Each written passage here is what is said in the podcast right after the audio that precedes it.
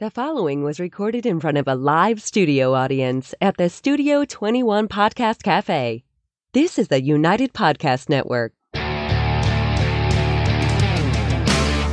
Broadcasting live from the Toscano Cigar Soundstage in Salem, New Hampshire, USA. And broadcasting around the world, this is the Cigar Authority. Transmitting since 2010, the Cigar Authority is the longest lasting cigar podcast ever. Grab a cigar and light light 'em up, Light light 'em up, Light light 'em up. This is the Cigar Authority. Saturday, January 30th, 2021, live from the Toscano Cigar Soundstage. The meatball event is over, and we have Steve Saka with us to give us his take on the event. And we may learn some breaking news today that uh, what he has planned for the cigar world in the near future. Then again, we may not. Welcome, everybody, to the Cigar Authority. Because if you ask him, he controls the entire cigar He world. does. You're listening to the Cigar Authority now in its 11th year, making it the longest continually running cigar podcast. Oh. Awarded the Ambassadors of Cigars by Cigar Journal Magazine. Awarded the top 10 educational podcast by Podbean four years in a row. The Cigar Authority is the most listened to cigar podcast in the world. Cigar radio at its finest, the Cigar Authority is a proud member of the United Podcast Network, and you catch the podcast on demand at any time or our daily blog at thecigarauthority.com. Next week is Groundhog Day, but I feel like today is Groundhog Day. I feel like we, We just did did, this? this 15 hours ago. um, and um, instead of uh, me uh, pronouncing this uh, wrong, like uh, apparently I did, and I caused Barry to pronounce it wrong, my fault that Barry does this wrong. Again, you got to revert back to last week's show. or Yesterday's last night's show. Yesterday's show. Yeah, yesterday's show. Uh, Barry, what are we smoking here? Well, today's first cigar is the Micaída, and it is manufactured in Nicaragua Mikaria, by, what? What? by Dunbarton Tobacco and Trust. the size is a 6x52 Ancho Largo. Ancho. We're getting closer. Okay. Ancho. Slide that mic a little closer to you. And uh, it features a USA Connecticut River Valley broadleaf wrapper over Nicaraguan binder and fillers. It is part of the Cigar Authority care package. A single cigar will set you back ten ninety nine, while a box of twenty is one eighty six ninety nine, which is a savings of almost thirty three dollars or fifteen percent off the box price on twoguyscigars.com. but only If- if you- until March. I'm raising the price. Ah, Breaking news. It's the first bit of news there's the right first there. bit of news. Price increase. And if Mike, you're too far away from a brick and mortar retailer that carries it, try two guyscigars.com. That's the number two, guyscigars.com, and get them before the price goes up. there we go. Six by fifty-two. I would call this a Toro, but you call it Ancho Laga. Yeah, Ancho Largo. It's it just Ancho means wide, Largo means long, long, big. You know what I mean? Long, So- wide. It's wide, right? So it's a wide cigar. It's a long cigar. It, it's neither. It, it's it's Well, okay. Let me say this: by traditional standards, a six x fifty-two is considered a, a big cigar. It was before we started making these gay porn star cigars, where we have all these six x sixties and seven Why do you by have to- eighties. why do you have to disparage my people? That, I, mean, I know. So in the classic sense, this is a big cigar, but in yeah, by classic- today's standards, no. It's uh, it's normal. all right. Let's give it a cut and light. See what it's all about. It's time to cut our cigar. Oh. The official cutting brought to you by Perdomo Cigars. Perdomo, the brand, while all other brands were raising prices, like Steve's about to do. Perdomo cut the federal SCHIP tax, and he actually lowered them. Perdomo Cigars, they stand for quality, tradition, and excellence. Excellence. Price increases. I think we're going to see it across the board, by the way. the, the truth is, there really needed to be price increases last year, but we were all too afraid because it was COVID. And shipping costs have gone through the roof. Yes, they have. And look, I'm now to the point where, I mean, you can't even buy mediocre a filler for under $8. We're already pushing into the $10 mark, $11 marks on certain materials. But it, it's just kind of the way it was, but we were all really nervous. And the truth is, I'm not doing a price increase across the whole line. Um, what's happening with Mi Querida Blue, the original Mi Querida, it's going to come up to the price of Triqui Traca because that's where the costs really are. So I'm going to, I got to go through all the numbers. I think Umbagog is going to have to have a small price increase because again, it's a lot of the same materials. Mi Querida Blue is going to, I don't think Sin Compromiso will. I don't think Brûlée will. I don't good. think Sobremesa will, but I don't know. It's, it, it's always about the numbers. Whatever Yeah. the numbers are, they are. And it's better to do it small and incrementally Yeah. than wait until it's too late and then you're like, oh, I got to raise the price two, three dollars at the retail shelf, Yeah. and you know you then end up with too much sticker shock. Before I can't get a word in edgewise, we're going to light our cigar today with the Vertigo Cyclone. This is the original workhorse ho- horse of the entire Vertigo portfolio. It's very basic. Flip top, three jets fueled by the patented Vertigo big ass tank. At the bottom, you have an easy adjustment wheel, all for the low price of twelve ninety nine. Or at two guyscigars.com, you get two for twenty dollars. Did you say work whores? Worker, horse. Workhorse. Horse. Horse. Horse. Uh, And this I- is, and this I- is the one. This is the best. If you got to buy a cheap lighter, Yeah. this is the cheap lighter to buy.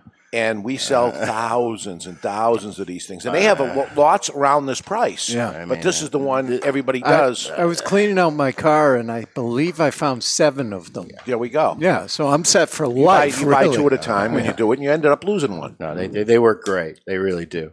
And and they last. They if you don't lose them, I think you you got you got seven, and all seven work. Yeah. Yeah. Simplicity when it comes to this uh, is what works. So, Steve, uh, it was interesting last night. Your third time uh, doing it, and um, I thought it. Um, as three times go on, we learn how to serve it out better and uh, get through the people. A little less crowd than before because of the COVID nineteen thing going on, but pretty close. Uh, good fun night. Yeah, I thought it was a great night. Yeah. yeah, I thought it was the best one ever. I mean, the only thing was with us being up here, I wasn't able to be in the room and hear all the what everybody was saying, so I had to get that post Secondhand, facto, yeah. yeah, second hand after the show. But no, I thought it was a it was a great time, and Yep. uh, we have some of the folks here that were there last night, and uh, talking to them, it seemed like they had a good time too, and that's how I like to find out. after Jonathan the fact. came in fourth place. Fourth place this year. yeah, Jonathan came in last. If you didn't see it, it was a tie for last, so he brings himself up to fourth place. Is that normally how it works? No, you're still tied for last. Well, there were five meatball entries, were there Yes. not? yes. And I came in tied for fourth, which means I can't be last because fifth place would be last. No, I you- moved but you up a rank. you get You're tied rid of for fifth fifth, place. Fifth place goes away. That's not how that works. It is. So, what if there was a tie for second and third, and a tie for fourth and fifth? Would you come in third? Yeah.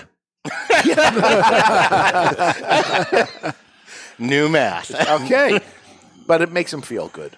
Uh, but um, I was I was look the meatball Oliver's meatball was delicious. It was good. It was really good, and I'm not surprised that he won. The only thing I was a little bit surprised by is I didn't know that the room would reward him for putting the cheese in the middle. people people have tried that in the past. I tried it and, la- and came in last place last Right. year. But you're, it's not going to work for you. And Nobody knows who it's him, though. Yeah, nobody- That's nobody that's why. I think They they know by the taste. Yeah, you but know what I had look, dead last? Can we just stop for a second, Ed? That cheese meatball that Oliver made That was- far superior to that crap that Jonathan served. us. I mean, so we aren't even on the same page. Everyone in the panel had me at second place. I didn't. I had Not you, you. in fifth. You don't count. Yeah. You know which one is mine. You've had my balls in your mouth too many times. I, I, I have to admit, I had you in second place also yesterday. I did.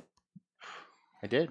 Who'd you have in first place, Steve? I had me in oh, first Oh, place, all right. of course. and you knew your meatball. You Of knew it. course, I knew it. and I had oh. you in second place, and I, had me in first place. I had you in first place, I had Steve in first place. As did I. yeah, but it we had no tra- vote. no, It was a we had no traditional vote. meatball. yeah. But So it is what it so is. now, now this kind of opens things up, you know, because we all we've all learned from the previous two years that spicy didn't work and spicy didn't work again last night. Right. And I thought cheese wouldn't work because of Jonathan's Right. experience with cheese. But it just happened to be a bad meatball. Uh, but it just happened to be a Yeah. bad meatball with cheese in the center. But if you make a good meatball with good cheese and prosciutto and basil in the center, the room rewards you for that, as they as deservingly they so should. is that the end of the polpetta now? That is the end of me making polpetta. I will I- I never mean make cigar. another meatball in my life. I mean, are you humiliated? You can no longer Are you produce the kidding me? cigar. I'm, I'm a free man. You have no idea. It takes me like 12 hours to make those damn things. I got other shit to do. He has threatened now to buy a ticket to the event to come I am and heckle coming. next. I, I'm buying a ticket. My vote will be heard. Since Oliver blended a better meatball than you, does that make him a better blender than you? Absolutely. Why not? Absolutely. We'll give it to Wow. Oliver. Can you say that like com- com- as a complete sentence? by, buy Atabey and Byron. Those cigars are way better than any of the cigars that I've ever blended. All right, you I'll happy? get that for you. You're gonna do that on a loop, right? You're gonna play it at the start of the show. I'll send that to Oliver. I think it's his birthday today. Oh my God! Yeah, I'll just take the "This is Steve Saka" from the other one. It'll, go. it'll He come can- out he- fine. He, can do this. He can do this. uh, so, so part of the thing last night was that when we, when Steve Saka does events, and maybe events for any Dunbarton tobacco, whether you're there or not, Yeah. In it. Yeah, well, look, originally Polpetta was designed to be our 2020 event cigar, but ultimately there were so few physical events. So what we tried to do for our retailers was we took the stuff that we were planning on using, the Saka Squatch statues, the Polpetta cigars, um, those really costly mugs, and we made them available to all of our retailers. And the ones that took advantage of it, they did incredibly well. The ones that were lazy and didn't want to do any work, uh, they got what they got. They, you know what I mean? they got what they deserved, which Right. is nothing. So uh, yeah, we took all of that stuff. I mean, there will be look. There's a lot of people that want Polpetta still, so we're we're we have more Polpetta coming. Um, I'm just about. It's going to probably be about two three months, and I have another event cigar uh, that was designed to be used this year. Um, well, not exactly. I don't want to tell the whole story just yet, um, but will be available for those people that have had the Polpetta experience and want to try something different. I have something special for them too. And it will come out this year. Yeah, it'll be in about. It'll probably be landing in about uh, eight weeks. And really, what's holding it up is not the cigars, but the bands. Oh, The bands are the delay on that one. Oliver says, uh, "Can we stop with the cheese filled? He was rewarded because of the meat that was good too." ah. So Oliver's on the sh- listening to the They show. get so touchy. You might know something. Let's let, let's think about this. I won for two years, Right. right?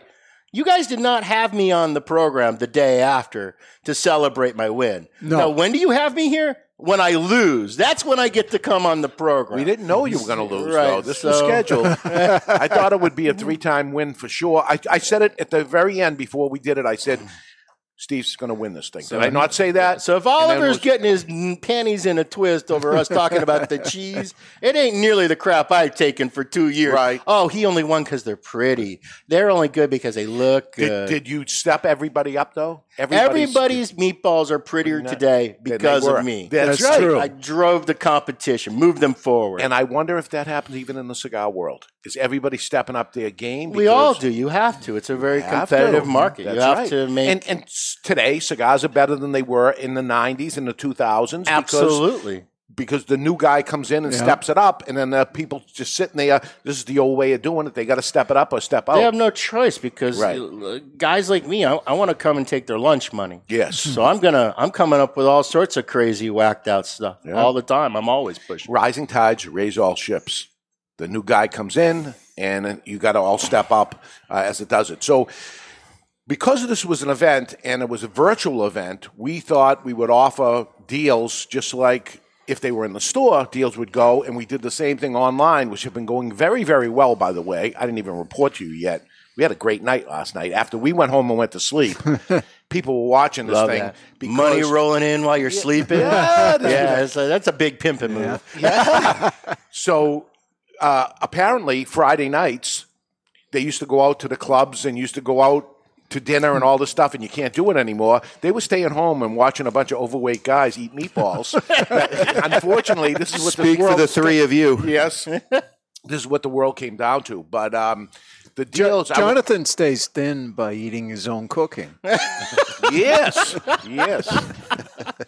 oh man. So, so very quickly, um, deal number one was uh, Barry. What do you got here? Deal number one was Mangiamo, which means let's eat, and forty nine ninety nine gets you five cigars, including the Sobremesa El Americano, Mi Caída Ancho Largo, Mi Caída Tricky fifty two, an Umbagog Toro Toro, and a Polpetta plus one raffle ticket for a chance to win a $500 gift certificate for use at two guyscigars.com on Dunbarton Tobacco and Trust products. And next Saturday, right at the top of the show, we'll pull the winner out to say um, who that winner is uh, if you bought one of the packs. Uh, that's pack number one. There's three different packs plus uh, the big one. Number two, Bon appetit, uh, it's, bon, bon appetito, or enjoy your meal. It's fifty nine ninety nine. It's six cigars. You've got the Sober Mesa Brûlée Double Corona, Sobremesa Elegante and Cedro, Mi Carita Grand Buffalo, Umbagog Robusto Plus, the Polpetta, and a Mi Carita Tricky Tracker Firecracker. Yeah, Dave, I didn't want to repeat. I don't have the the Okay, copy. so I'll go. I'll go. I got the Albandanza. It's number three. It's ninety nine ninety nine. You get nine cigars, including two Polpetta meatball cigars and two Mi Carita Tricky Trackers. Todos los Dias Toro, Maestro de Saca, Leave Me the Alone, right? Now Yeah. leave me the hell alone. Molest- Leave Me the Hell Alone. Um, Sin Compromiso number seven. That's the big one. Sobremesa Toro, which we learned No, no, no. Torpedo, torpedo tiempo. Torpedo Tampa. we learned yet last night that you are not making that cigar. I'm this year. 100 percent sold out of it. Okay. I have none to send anywhere. All right, we have them. Ninety-nine dollars. We'll include one of them, along with two uh, Polpetta meatball cigars, two Turkey Tracker firecrackers from 2020, and one Tricky Tra- one firecracker before the Tricky Trackers came out. Hmm. This is the original Same blend, though. Mikarita. Yep, from 2018. We have the old well, one. that's what he says.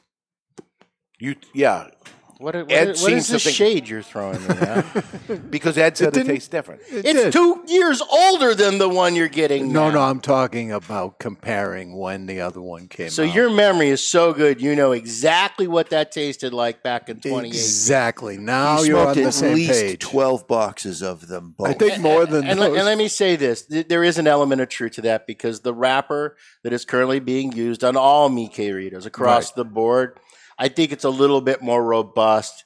It's a little bit more Yeah, zippy. I'm not saying It's one a- was it's a li- better it's a than the other. bit- it is a little bit more. So there is there is actually a bit of truth to that. All right. So good for the collectors because they'll end up getting the um, the torpedo that they can't get, and then 2018 they get, but they're going to have to pay ninety nine dollars unless, of course, they want the ICBIB TWT, which is I can't believe I bought the whole thing. It's all three of them, which include three chances to win it, but it also has three extra cigars in it.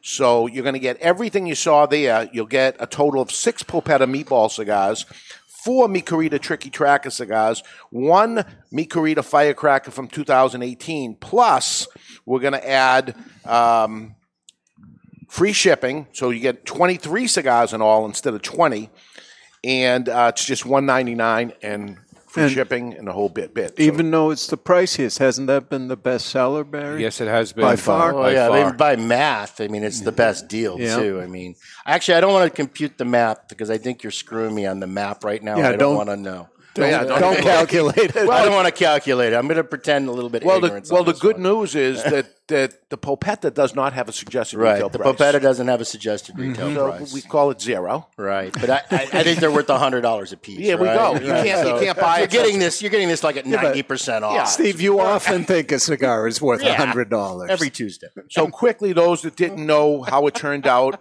uh, Mr. Jonathan came in last place, Fourth, Tied tied with- for fourth place. tied with Jim Price from CLE. That's uh, Christian Eiroa's company. Who went the spicy route? He he went a spicy meatball. Yeah. Mistake. Yeah. Uh, it was too spicy. Too If, spicy. if it was toned down a bit, I think it would have would have done something. Um, next was uh, Ed Santa Maria, two twoguyscigars.com. Uh, people asking for him to come on the show one of these days. He's the buyer. It would be an interesting show to talk to a buyer and have him on. Uh, he he, ma- he made the one with the blue flag that was on it. Uh, very traditional meatball. Very good. It was a beef only meatball. Yes. Right. Yeah. That that made it very distinct. So it was beef It, it was so interesting that you, not knowing what these were, none of us trying them beforehand, as you picked them up and you were making tasting notes, and I listened this morning to your tasting notes, is you nailed it across the board. That you it is said, kind of what I do for. a yeah, it living, is. it? It, it, I guess it doesn't matter what it is. Yeah. It's, it's tasting. It doesn't matter what you're tasting.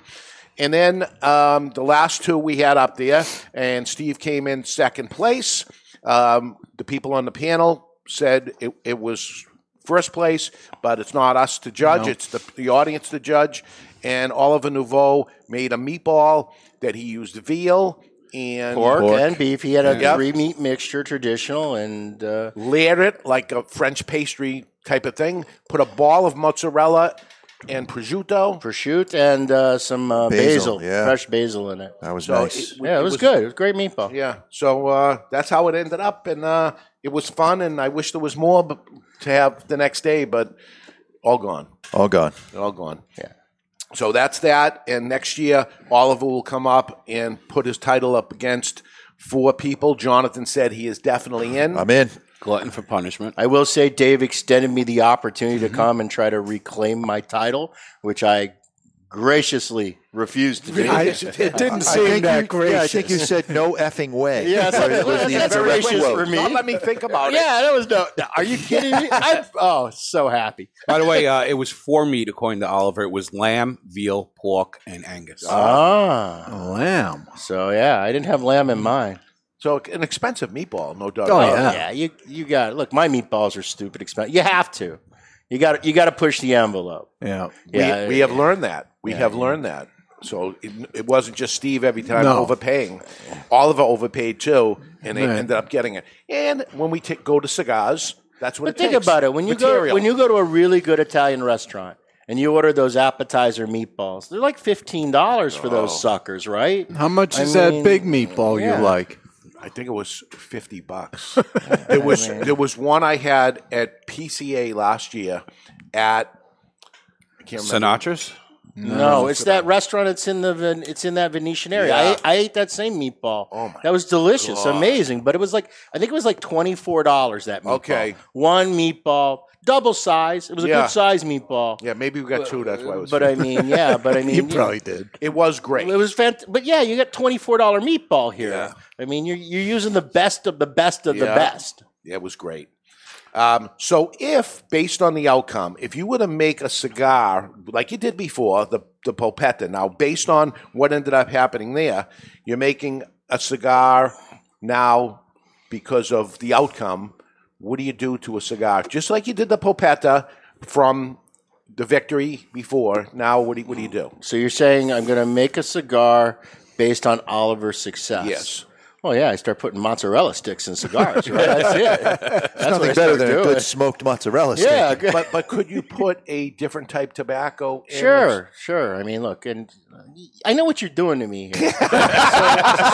So, let, let, let it let it be. I, I I have something that's coming out this year that is going to be wildly different, and I will be wildly panned for it, and I don't care because it's unbelievable. So that's where I'm at. Flavored? No, what I do flavor? Come on. Will it be sweetened in any way? I don't know yet. I might I might sweeten one, but if I do sweeten it, I will label the package that it's been sweetened. So a departure from your normal playbook. Is that what you're saying? Yeah, definitely. definitely. And when will we know about this? Um, I'm probably actually not going. It depends on whether there's a trade show or not. Because that was going to be the thing. at the Right. trade show. So if I if it happens, I'm actually going to go into the trade show, not telling anyone what it is. I want them to come to the booth and to experience it firsthand, and then they can all chatter amongst All right, no them. hype. It becomes the hype at the show. Uh, yeah. Well, I don't know if it'll become the hype at the show. it's gonna be talked But I just don't. I just don't want to. I don't want to give it away. All right. Because this shit's going to be copied so quick. Hmm. I mean, yeah, it's gonna. Yeah, these people. There's no way these vultures are gonna. So are you actually putting mozzarella inside of a cigar? After last night, I got to seriously think about it, don't I?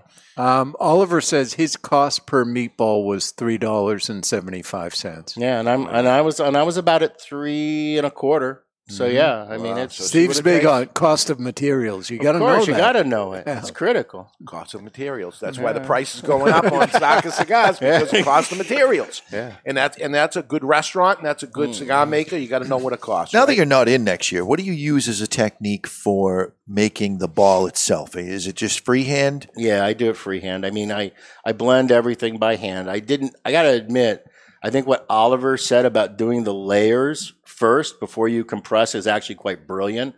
Because I'm having to just really mix an awful lot to try to make sure there's even proportions of everything. So, Steve, you don't So have think- custom meatball molds that you made with No, a but, I, but I- as you saw in the video, I was using a gram scale. I made Yeah. sure everyone Oh, weighed yeah. about 46 grams because I wanted them to cook all evenly. Right. And if one's a little bigger and one's a little smaller, I can't get them. You know, some end up too dry, some end up too. So I think it's really important to get them to be as accurately sized as possible, so everybody gets the same cook temp on the As he meatball. does for cigars. He's big on consistency. So I think this it, this belongs in a cigar business. It should Yeah. be cigar people to do this. Cigar makers are going to have the best chance because they understand what it takes to end up. Don't you think sac- that's one of the reasons why so many professional chefs are Into really cigars. into cigars? They Yeah. Mm-hmm. they appreciate it. They like it. They I you have know, a they- gram scale too. I should have just weighed them. Yeah, but you use your I might have gram got an extra vote. else. Yeah, he's got yeah. It would, one extra vote wouldn't have changed the outcome. I would have still come in fourth place, but but you wouldn't have come in last. I wouldn't Oh. have been tied. Yes, That's right. tied for last. So really, I just have to get one more vote next year. I got to get up to three votes. Well, it's all new next year. But aren't you trying to win? You're playing to win. Of course you are. I know you. Yeah. You play to win and come in last place. Yeah, but I, I, I didn't win, so now I got to spin. okay. I didn't win, so I got to spin. All right. Check, please.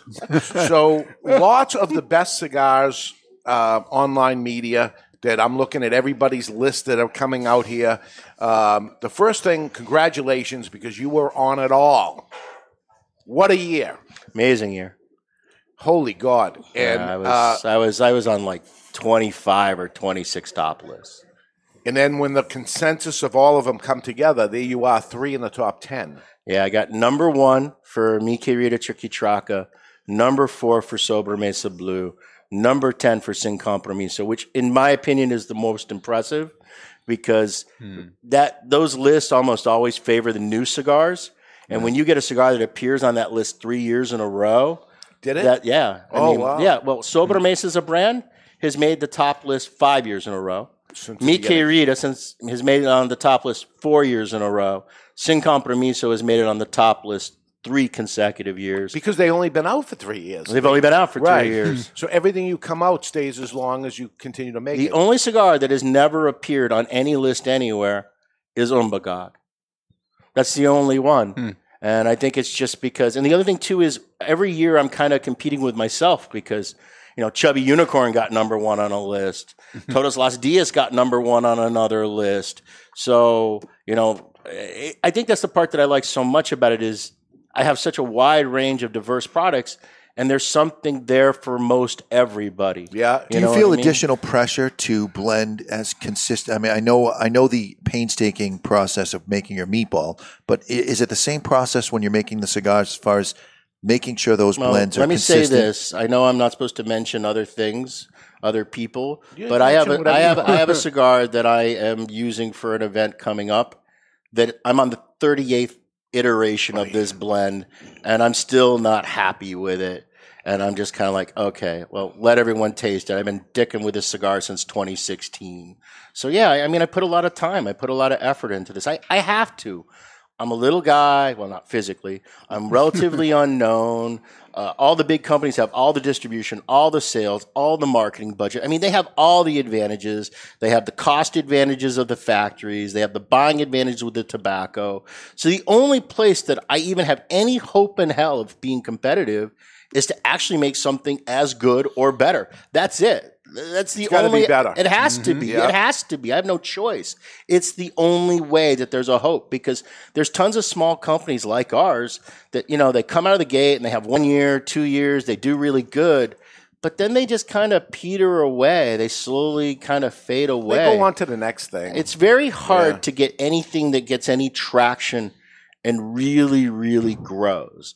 And the only way you can do that is consistent product. There's no there's no shortcut around it. And I'm going to tell you another major disadvantage you have. Although you're seeing online media jump on you, and by the way, you had number one and three. Number one and number four. Okay. Also within there was Liga Privadas at number two, Yeah. which was you too. No, no, no. The year of the rat they made after I left. Okay. I mean the the the, the Unicos and the Ligas. Yeah, I created that, but the cigar that got number two, I wasn't there for, and I don't actually know what the blend is in the year of the Okay. rat. So I don't know if it was one of the blends because I've never smoked a year right. of the rat. Because it might be yours. Uh-huh. right.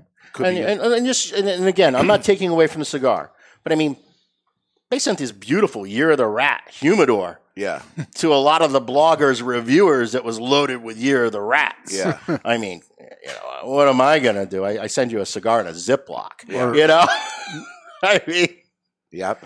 Um, but the disadvantage that I see, and it comes screaming at me, is cigar aficionado. That you are totally ignored in cigar aficionado. I've never been rated by Cigar Aficionado. It, it's a total ignoring. How do they It's ignore not, no, no, no, you? no, no, no, no, no. It's this is not their fault. Oh, you're This is not no. It's not their fault. this is this is a gentlemanly agreement that I have with their editor that they don't cover my products because I've had a very terse relationship with the owner of the magazine for many years, and it is. And to be honest with you, it's it's partially my fault that this relationship is bad.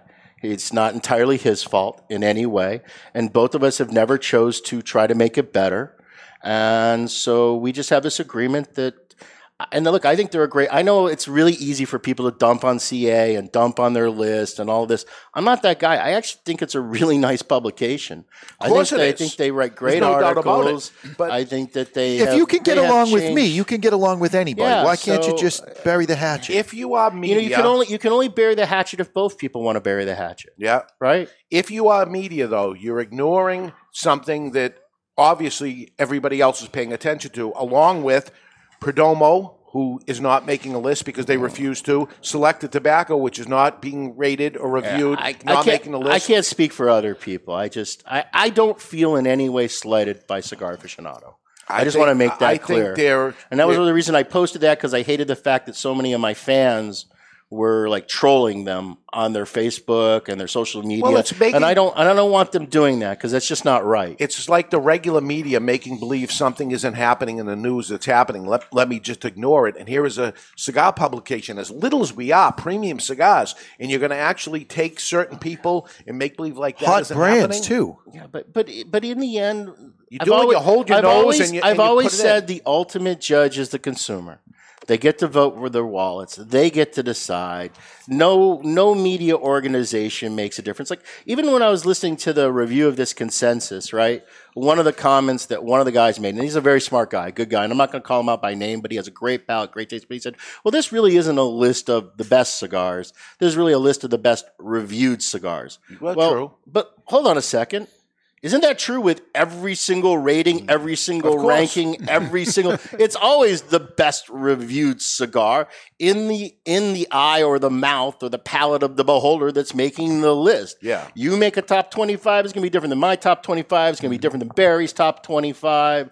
So, I mean, in the end, what, what is good about being on those lists is you're hoping that it will motivate a consumer to maybe try something that they wouldn't have otherwise tried.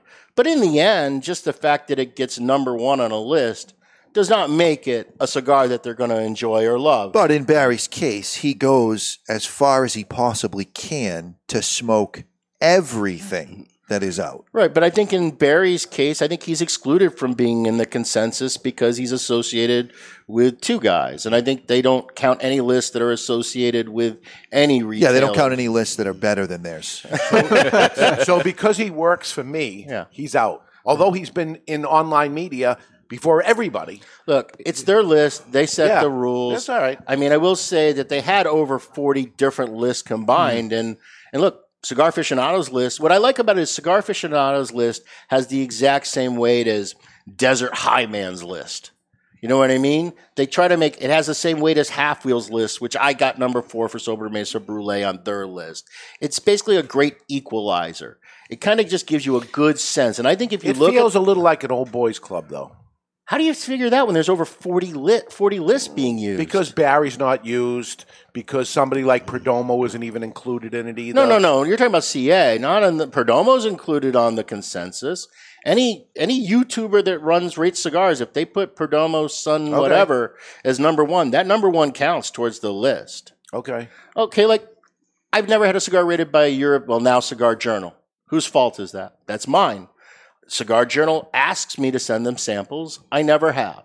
This will be the first year that I send Cigar Journal samples. So eventually, and I know you're tasters, right? Yeah. You're Yeah, a taster, you're a taster. But we don't know what it is. But you don't know what it is because Yeah. you get it blindly. Yeah. So I imagine sometime this year you're going to get some of my cigars, and then and then I'll be eligible to maybe Mm-hmm. be on their list, whether I am or not. I mean, there's nothing. There's always bias. There's always unfairness. There's nothing in any sort of top, best, whatever that's scientifically accurate. I mean, it, it just physically cannot be so. Well, I know that if I get blind cigars from Cigar Journal and if it tastes like fruity pebbles in a leather bowl with a touch of black pepper, I'm going to know it's yours right away because that's what I'm picking up on this Mi Querida. You're a fruity Um, pebble. Jonathan, we know where half your meatball votes came from. It was John Reed. We don't know who the other guy is yet. Oh, because it was two votes. ah, there we go. There. All right, let's take a break. When we come back, um, a little birdie told me about uh, the cigar that Steve is talking about that's coming out. I'm gonna pressure him one last time and see if he'll give us a, a hint, so I can uh, have a little little play there. That I'm I'm the one that I'm not gonna spill the beans, but I'm looking for a little tease a little something more. We'll see what we can get out of him. Um, also, we're going to give away the Big Papi Humidor and the jersey from last week and a lot more. Stick around, everybody. We're live from the Toscano Cigar Soundstage. You're listening to The Cigar Authority on the United Podcast Network. To some, tradition is a catchphrase. To us, it's a guiding light. For there can be no great future without reverence for the past. Hammer and Sickle Tradition Series cigars are handmade, employing only time honored methods. Meticulously crafted of individually selected tobaccos, Tradition Series is a blend of three year aged Dominican Viso and Ligero, all finished inside a breathtaking five year aged Connecticut shade wrapper. Tradition Series from Hammer and Sickle. Live well. Romeo y Julieta Reserva Real Nicaragua, the Nicaraguan expression of America's beloved brand Reserva Real. Reserva Real Nicaragua is a Nicaraguan puro, meticulously blended by Rafael Nodal and made by AJ Fernandez. The Reserva Real Nicaragua will take Romeo lovers and Romeo novices alike on a journey through premium Nicaraguan tobaccos. Reserva Real Nicaragua. It'll steal your heart again. Surgeon General warning tobacco use increases the risk of infertility, stillbirth, and low birth weight. It's an exquisite day here at the Jensen Estate patio overlooking the 13th green. And we're underway. Jim Jensen has chosen his favorite stick. The Diamond Crown number 4 by J.C. Newman. See the way he holds the cigar, Tom? Mm-hmm. Excellent balance and heft. Ooh, he's eyeing the silky Connecticut shade wrapper, fermented twice for the smoothest, richest flavor. And hand rolled by the Fuente family with a blend of six to seven distinct Dominican and Caribbean basin tobacco leaves. Each lovingly aged for at least five years. Oh, now Jensen's lighting up the Diamond Crown. He's got a precision burn, Tom. Mm, those highly complex flavors with hints of dark chocolate really deliver, Bill. Yes, like all cigars in J.C. Newman's premium Diamond Crown line. That'd be the highly rated Maximus and the Julius Caesar. Ah, now Jensen's settling in, rolling the rich smoke through his nose. Look at the satisfaction on his face, Bill. Oh, a thing of beauty, Tom. Experience the premium Diamond Crown brand by J.C. Newman at select retailers or Diamond Crown Lounge near you. Find us on Facebook at J.C. Newman Cigar Co. or visit diamondcrown.com. I want to talk to you today about my friend Glenn Case from Kristoff Cigars. I've known him for many years. Glenn is a very nice guy, one of the nicest guys in the industry. Always friendly, always happy. So when I heard his brand Kristoff was pissed off, I was surprised. Kristoff cigars have always been known as smooth and rich, and the pissed off Kristoff is just that. But there's something else happening here. A natural San Andrés wrapper, the binder Indonesian, and the filler Nicaraguan. And like Glenn Case, the cigar starts off sweet, but then it gets pissed off. And like Bruce Banner, you don't want to piss off Glenn Case about Kristoff cigars. Or do you? Expect some spins and a nicotine kick. Strap yourself in for a ride. Pissed off Kristoff is deceivingly strong. You've been warned. Sold in 10 count boxes, four sizes including Churchill, 6x60, Robusto, and Corona Gorda. The hottest new brand is the Pissed Off Kristoff. Take it for a ride. Since 1964, Padron Cigars have had the same mission with over 50 years spent to create a perfect cigar and more than 100 years to create a perfect legacy. The Padron family understands the significance of time. Padron delivers only the finest handmade complex cigars with the flavor of the Cuban heritage, out of which the Padron recipe was born.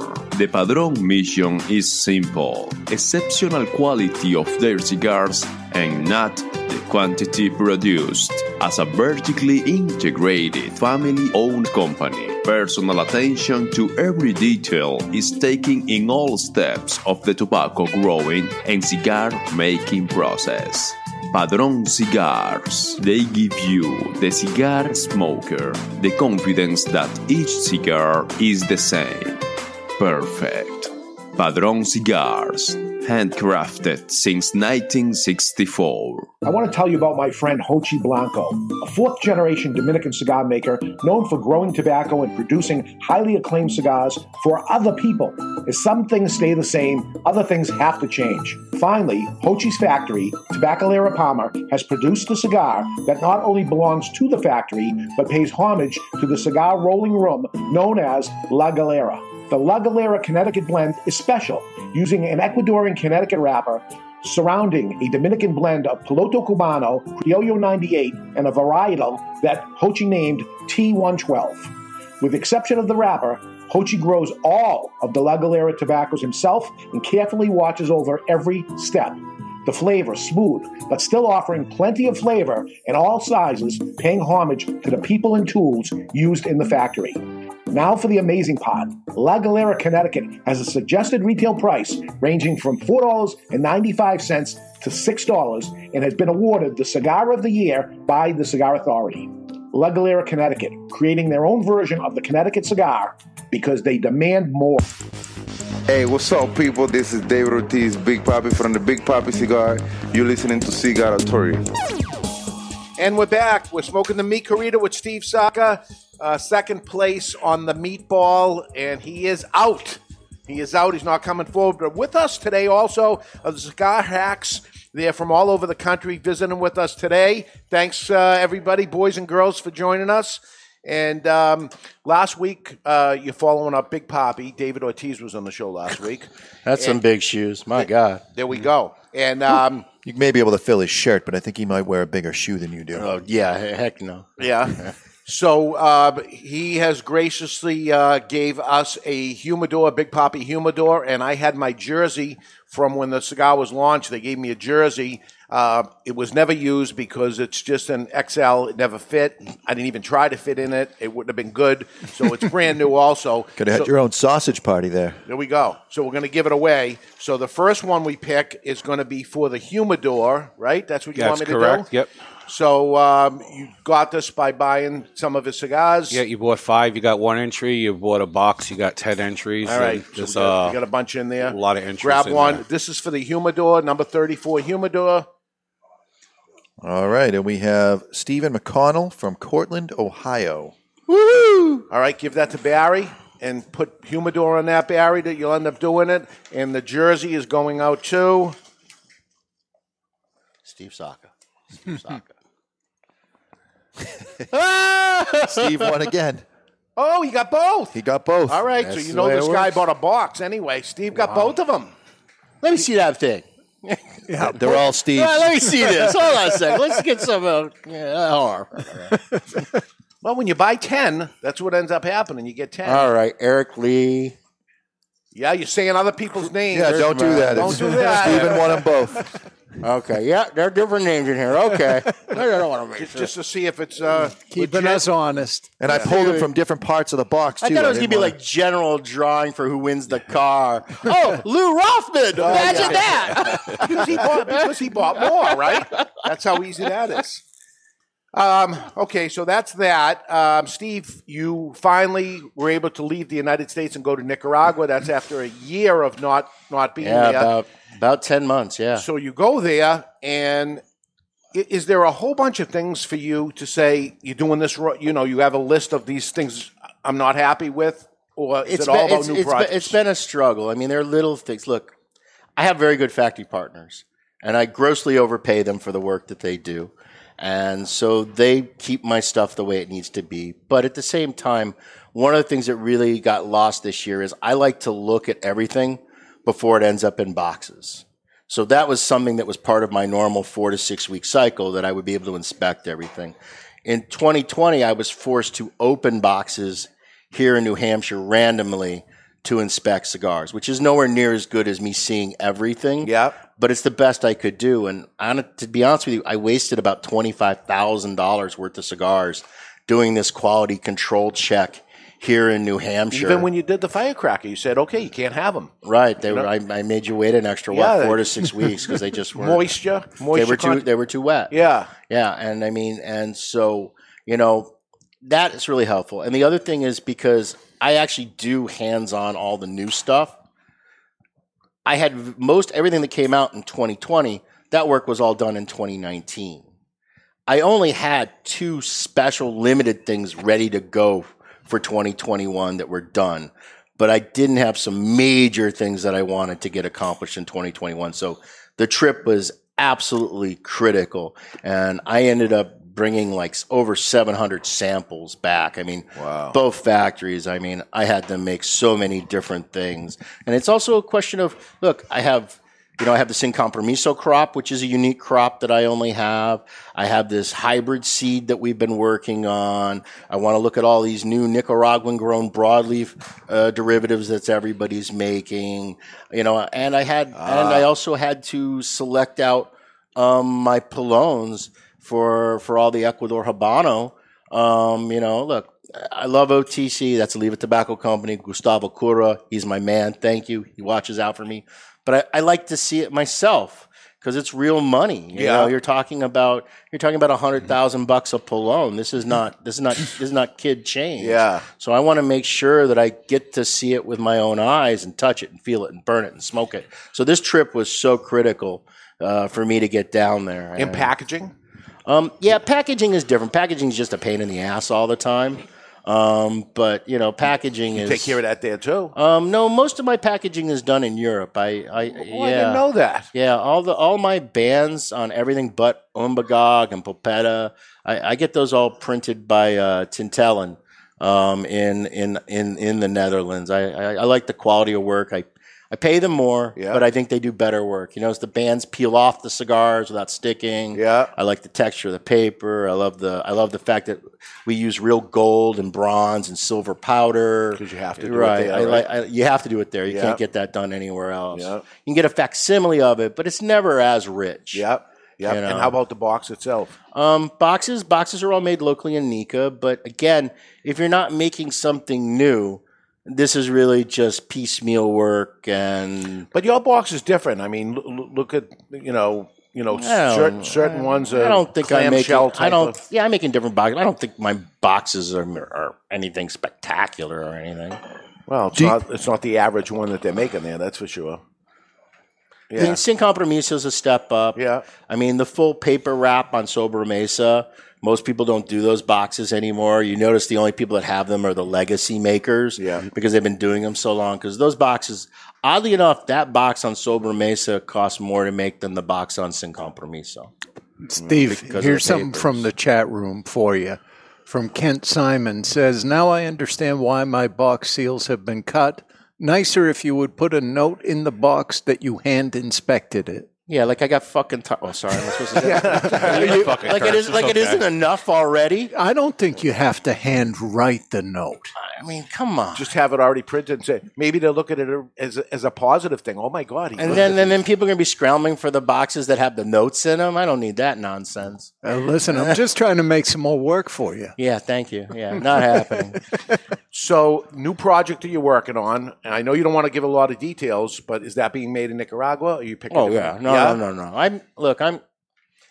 I have this attitude about retailers, just as I have about factories. I dance with the people that want to dance with me. That's it. I'll dance with you, buddy. Yeah. Well, Jonathan dances with You men. know, so. and for me, Nicaraguan American has done an amazing job for me. I think that my cigars that are made in that factory are hands down the best they make in that factory. And I, like we talked about, everybody stepping it up. I'd say that factory has stepped it up dramatically. Stepped since it up you- dramatically. since you've been there. Yeah, well, it's not just me. It's it's Raul Diesla. It's them working on something where because most of the work they would get, they're like, oh well, that's three cents too much. You know what I mean? Oh, that cost ten cents too Yeah. much. Where I don't go into projects that way. So it's a totally different mentality uh, that they're using to make my cigars. And now that those cigars are doing well, they have other people that are now getting cigars made at their factory. And they listen. They've been around over hundred years. That factory, and all of a sudden, it's looked Well, upon. it's, it's like thirty years. Let's. That's it. Yeah, it got it got started during the boom. Look, that factory is primarily uh, has historically been a, a, an economy bundle manufacturer. Correct. That's that's where it got its start. and then here you go going in there, and they're making ultra premium cigars out of the factory that was looked Look, I've upon always as the I've always said factory. this. Great cigars. A factory's nothing. It's a table. It's a bench. It's a chaveta. It's all about great materials, standards, practices, methodologies, and then just being a dick about the first two. If you're willing to do those three things, You have that in spades. Yeah, you can get you can get great cigars made anywhere. And then of course Joya. Joya is a, a, an un- unbelievable factory. Fifty years. They just were a little stuck in their ways. You know, they just need a little kick, and you see it. Like if you look at these top lists, yeah. I mean Joya. Joya's Joya's got tons of love. I mean their their quality of everything they're making has really dramatic. And it's not that the quality's changed. It's just they're now stepping out of their comfort zone. They're working with other materials. They're trying different things. They're making more unique Vitolas and Ligas and whatnot. I used to be able to tell a Joya de Nicaragua cigar blind. It didn't matter what it Mhm. is because they use the same tobaccos all the time. And oh, this is Joya de Nicaragua. Not that there was anything wrong with it. It was a good cigar, but it was one one dimensional of what they made. And That's you what could they- say that I could say that about three other factories. Right. As soon as I put the cigar in my mouth, I'm like, oh, this was made here, this was made there, because they have a certain flavor profile, a certain genre, something that they make. and because they're good at that, that's what they stick to, and that's it. And there's nothing wrong with Right. that being really good at something. Do you have a process for blending outside of your own comfort zone? Is that something that you value?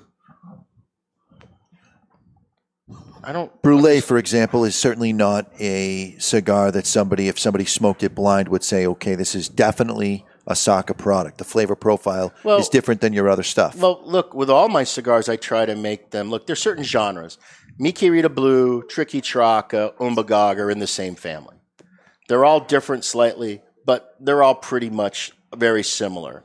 You know what I mean? Sobremesa is very similar. I can tell the similarity between the regular Sobremesa and the Brulee. I think the average consumer less so. But I do try very hard to make a different expression, a different flavor, a different strength level, because I understand that there is no one perfect cigar for everybody.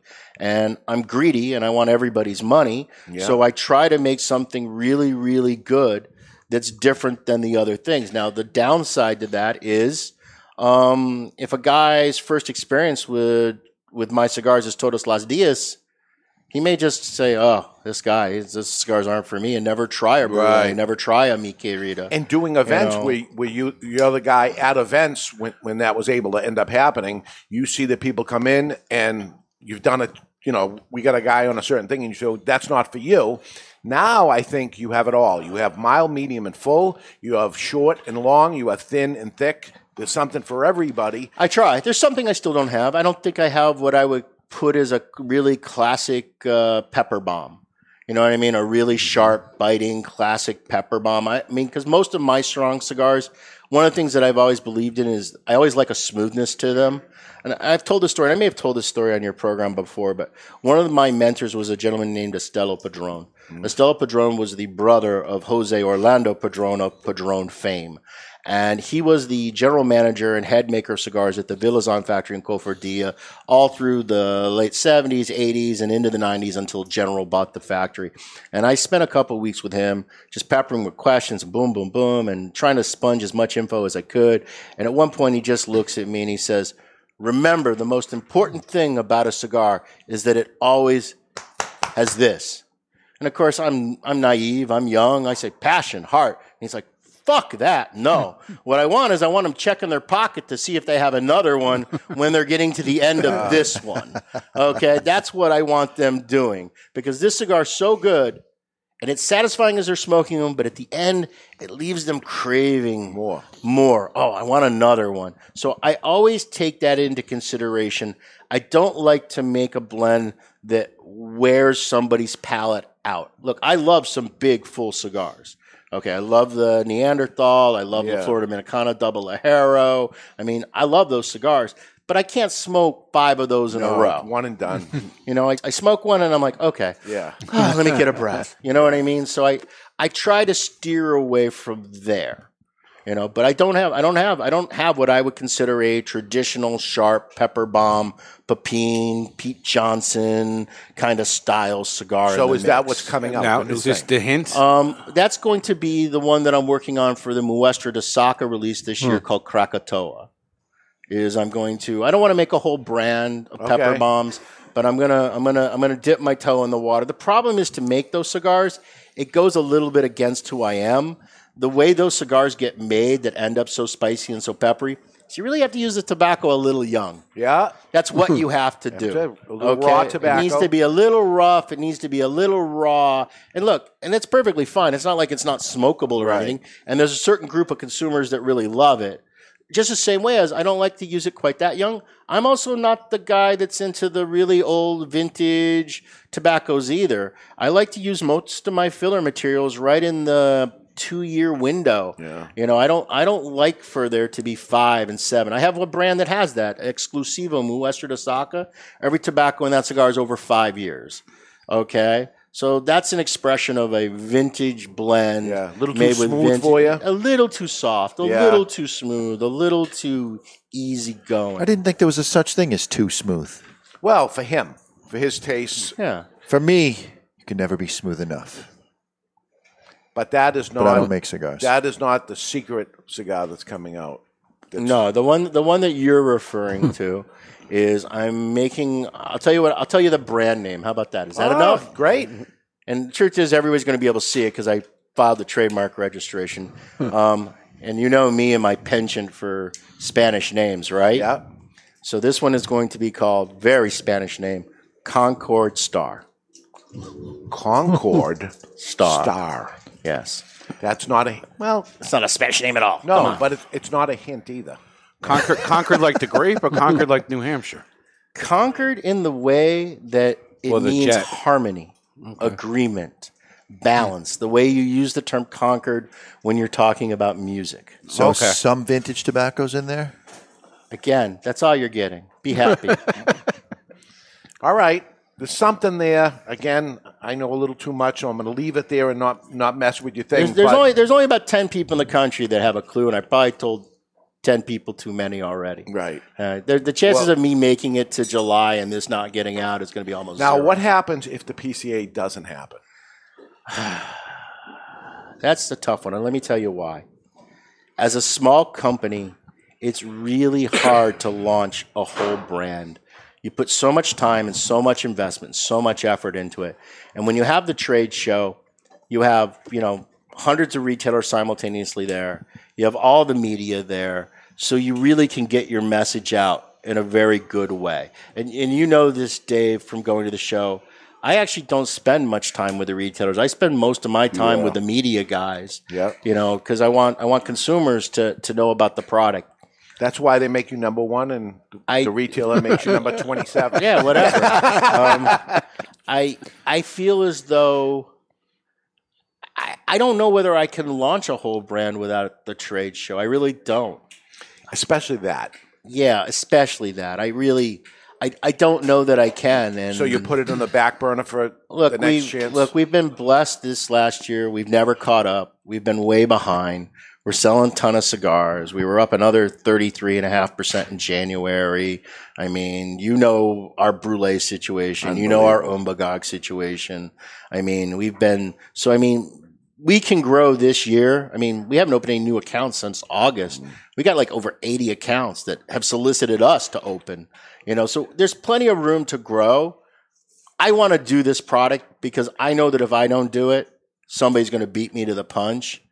And I want to do it, but at the same time, it's it's tough in a non-trade show year. So I, I'm hoping somehow there's a trade show this year. So do you yeah. freeze the mozzarella before you roll it into the cigar? no, no, that would that would that would screw with the material. Uh, you never get the humidity right. All right, let's Steve, Jim Miller in the chat room says this is definitely a good smoke. Tastes like it may have a sweetened tip, though. Not at all. Not this one. Mi querida? Uh, listen, I don't know if he's Oh, just look. giving you grief for No, what no, he's no. up Look, to. well, look. Connecticut broadleaf, when it's naturally fermented, is inherently a sweet tobacco. That's part of why I love Connecticut broadleaf, is it's always left you with a sweetness. Now, Mm. when you get a lot of Connecticut broadleaf on a lot of Dominican cigars, not all Dominican cigars, but most of that tobacco they're buying from one particular grower, broker, vendor, and they ferment their tobacco differently for the first Mm. fermentation, and it kind of wipes out some of that sweetness. But I mean, I think you're going to find that sweetness on a Liga Privada. I think you're going to find that sweetness on a Tabernacle. I think you're going to find that sweetness in a Mi Querida. I mean, that's just inherent of what Connecticut broadleaf gives you as a smoker. And the magic is you have some. Again, everybody running out of broadleaf, they just don't plan well. That's all I can say. That's right. You know All right. what? let's take a peek into the asylum from our friends at Asylum Cigars. It's time for news from the insane asylum. Odd and sometimes historic news stories that are too insane to be true. Or are they? Brought to you by Asylum Cigars. Take no prisoners. Asylum cigars are truly flavorful, medium bodied Nicaraguan cigars with sizes ranging from 4 inches by 44 to the absolutely insane 8 inch by 80. Asylum cigars. Sometimes even the toughest criminals get distracted by the very essence of sexual tension. Such as a Serbian man who recently robbed a gas station to lose all his swag to a Czech lady that stopped him from escaping the crime by an unusual measure. She offered him a blowjob that got him stuck in place until the police arrived, with the woman saying, I had enough, he's all yours now. this is another case of hard justice bringing someone to their knees, and that's not only insane, it's asylum. You know, there's ladies in the audience. I, I, I know. Dude. And you knew it in Dude. advance. Yes. True story, though. Our apologies. Could I could I tell my crazy criminal story? Go ahead. Yeah. Yeah. So there's a there's a there's a great account of our car, of ours in Massachusetts, Watch City Cigar and Pipe, and regretfully, a, a couple days ago, um, the uh, uh, Ernie he didn't lock the front door when he left. He was the manager He of the set the alarm, and he's been there twenty plus years. And on the video camera, they caught some chick just checking all the doors, and she got lucky. The door was unlocked, and she went in. And of course, the alarm starts beeping. Do you know? Do you want to know what she stole from the store?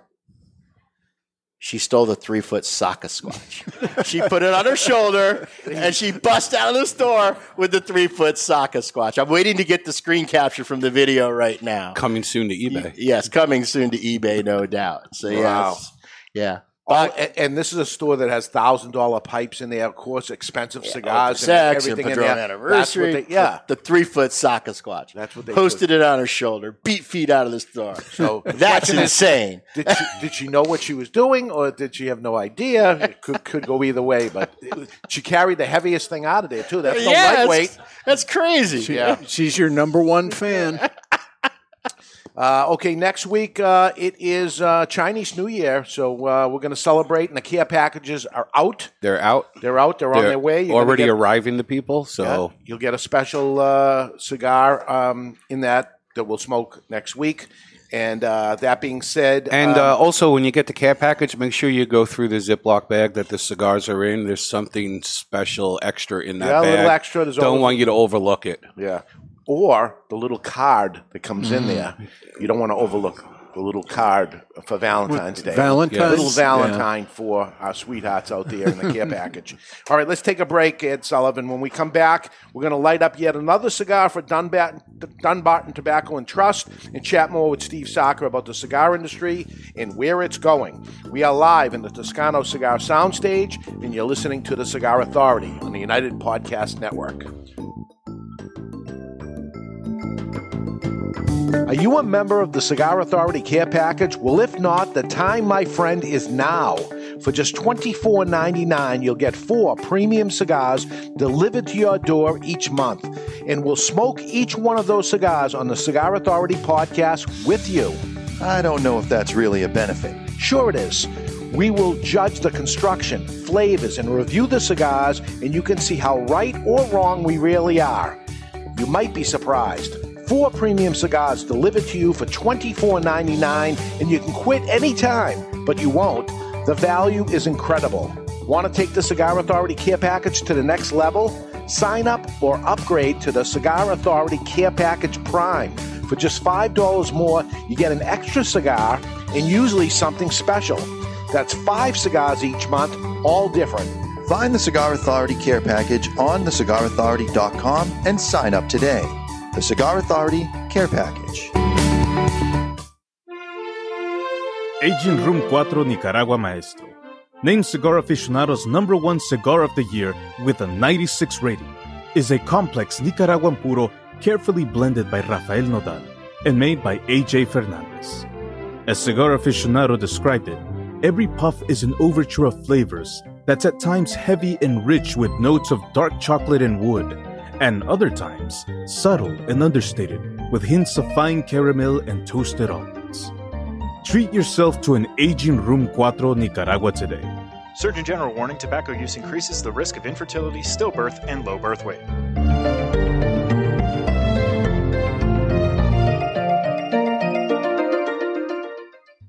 You've heard us talking before about the best cigar magazine in the world, Cigar Journal. You want to know what makes Cigar Journal the best cigar magazine? Cigar Journal covers every angle of the cigar world, from exclusive stories and features, insightful interviews with industry power players, detailed cigar reviews, and of course, all the latest news and reports surrounding premium cigars. We're telling you, you will be impressed. Cigar Journal has stunning images, explanations of cigar science basics. This is the magazine for any cigar enthusiast, or better yet, passionado. Cigar Journal covers cigars in the US and around the world and is printed right here in the USA. You owe it to yourself to discover the world's best cigar magazine.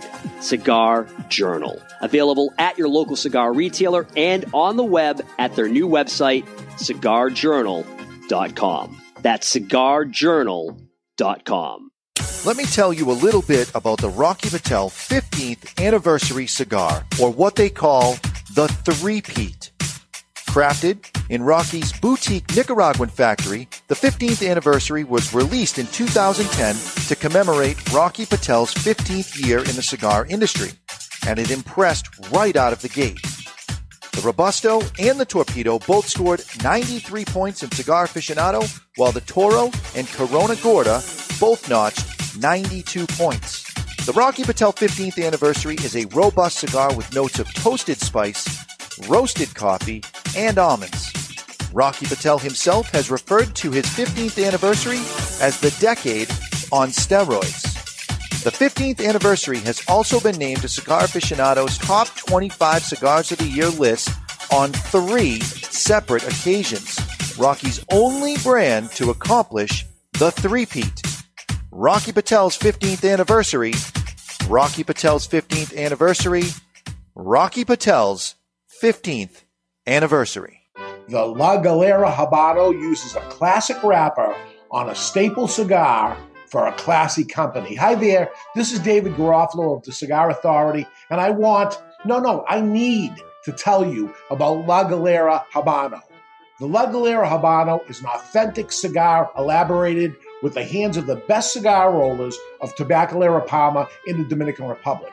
Blended around an outstanding, flavorful Ecuadorian Habano wrapper, the Dominican grown Corojo binder, and the filler made up of Piloto Cubano, Criollo 98, and Piloto de Oro, creating a medium to full bodied, attractively consistent, and aromatic smoke that envies no other. I love this cigar. Have you tried La Galera Habano yet? Well, what are you waiting for? Available at better cigar shops worldwide is La Galera Habano. The wait is over. La Galera Habano. Justo and his father Julio Eiroa are continuing the tradition of growing authentic Corojo and now bring you Aladino. Aladino is a true old-fashioned cigar, pure authentic Corojo grown in the Eiroa tobacco farms in Honduras from the original Cuban seed of Corojo. An Aladino cigar represents the golden era of cigars in Cuba, and after one light, this old school smoke will bring you back. Aladino cigars come from JRE Tobacco, a family centered company who manage all aspects of cigar growing and manufacturing. This crop to shop operation is fully committed to providing you with quality and satisfaction. The premier Corojo grower in the entire cigar industry is Julio Eiroa, a tobacco grower and master cigar blender who personally guarantees that Aladino will provide you the opportunity to enjoy the true authentic Corojo taste. Take this journey and be part of history in a cigar smoking experience like no other. Aladino. This is Mr. Jonathan Carney with La Flor Dominicana Cigars, and you're listening to the Cigar Authority. Not Mr. Anything. And we are back. We're talking with Steve Saka from Dunbarton Tobacco and Trust.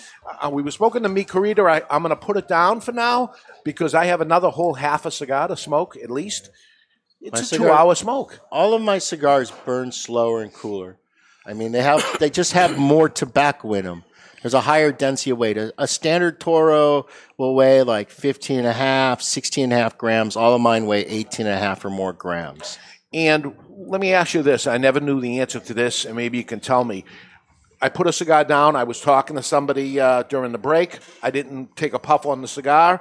Uh, five minutes go by. I go back to smoking the cigar, and it's still lit, which I love. Well, that's again, it goes back to the density of tobacco and how you bunch it.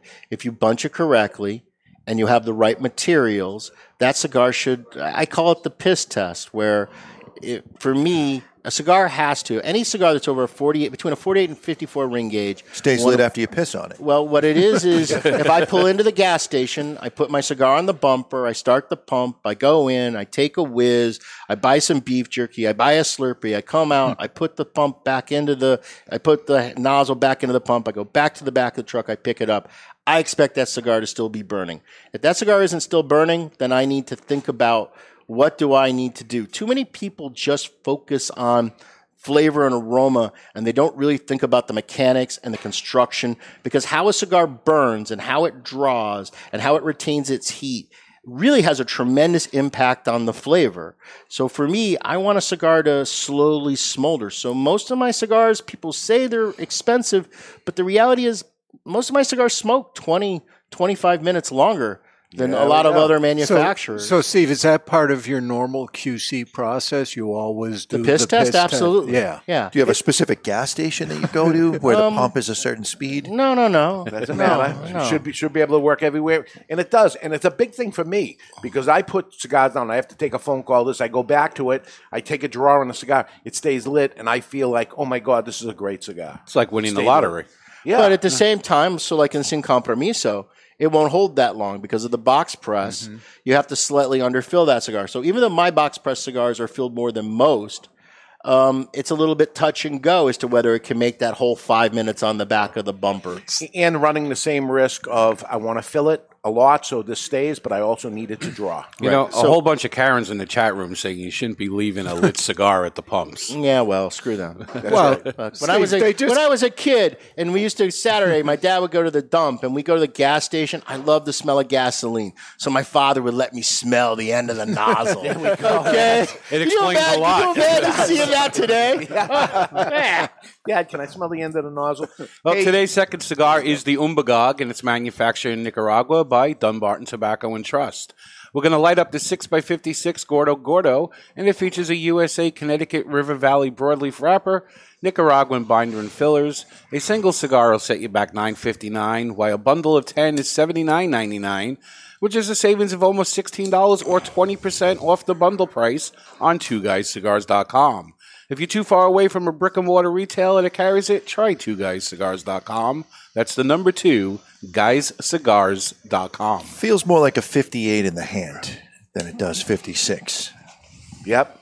As uh, eight dollar cigar by the bundle, this is a hell of a eight dollar cigar. It's time to cut that hell of a eight dollar cigar. The official cutting brought to you by Perdomo Cigars. Perdomo, the brand, while all other brands were raising prices, Perdomo cut out the federal SCHIP tax and actually lowered them. Perdomo Cigars, they stand for quality, tradition, and excellence. Excellence. And I know Perdomo puts a draw test on all their cigars. Do you draw test them? Yeah, I draw test cigars. Okay, every cigar. Yes. Okay. Not only do we draw test, so like these cigars, because I am so pushing the window with so much tobacco, they actually weigh every bunch individually at the table before they put a wrapper on it. Oh. So every single one of my boncheros that makes any of these cigars has a gram scale so they can see because I don't want them to waste a wrapper that I've got 98 cents to a dollar four in and put it on a cigar that ultimately is not going to pass. Ah. And in the factory, other things are going on, but on your production, this is what they have to do. They're That's not correct. doing it on everything. No. No. Okay. Yeah, but I mean, again, you know, a lot of cigars get rejected at the table, so it adds up to the cost. You know, if it's 19 grams, no good. It's got to tear it apart, start over. Wow. We're going to light our cigar today with the Vertigo Cyclone. The Vertigo Cyclone features a flip top, three jets fueled by, fueled by the original patented Vertigo big ass tank, easy adjustment wheel at the bottom, all for the low price of $12.99. Or on twoguyscigars.com, you can get them for two for $20.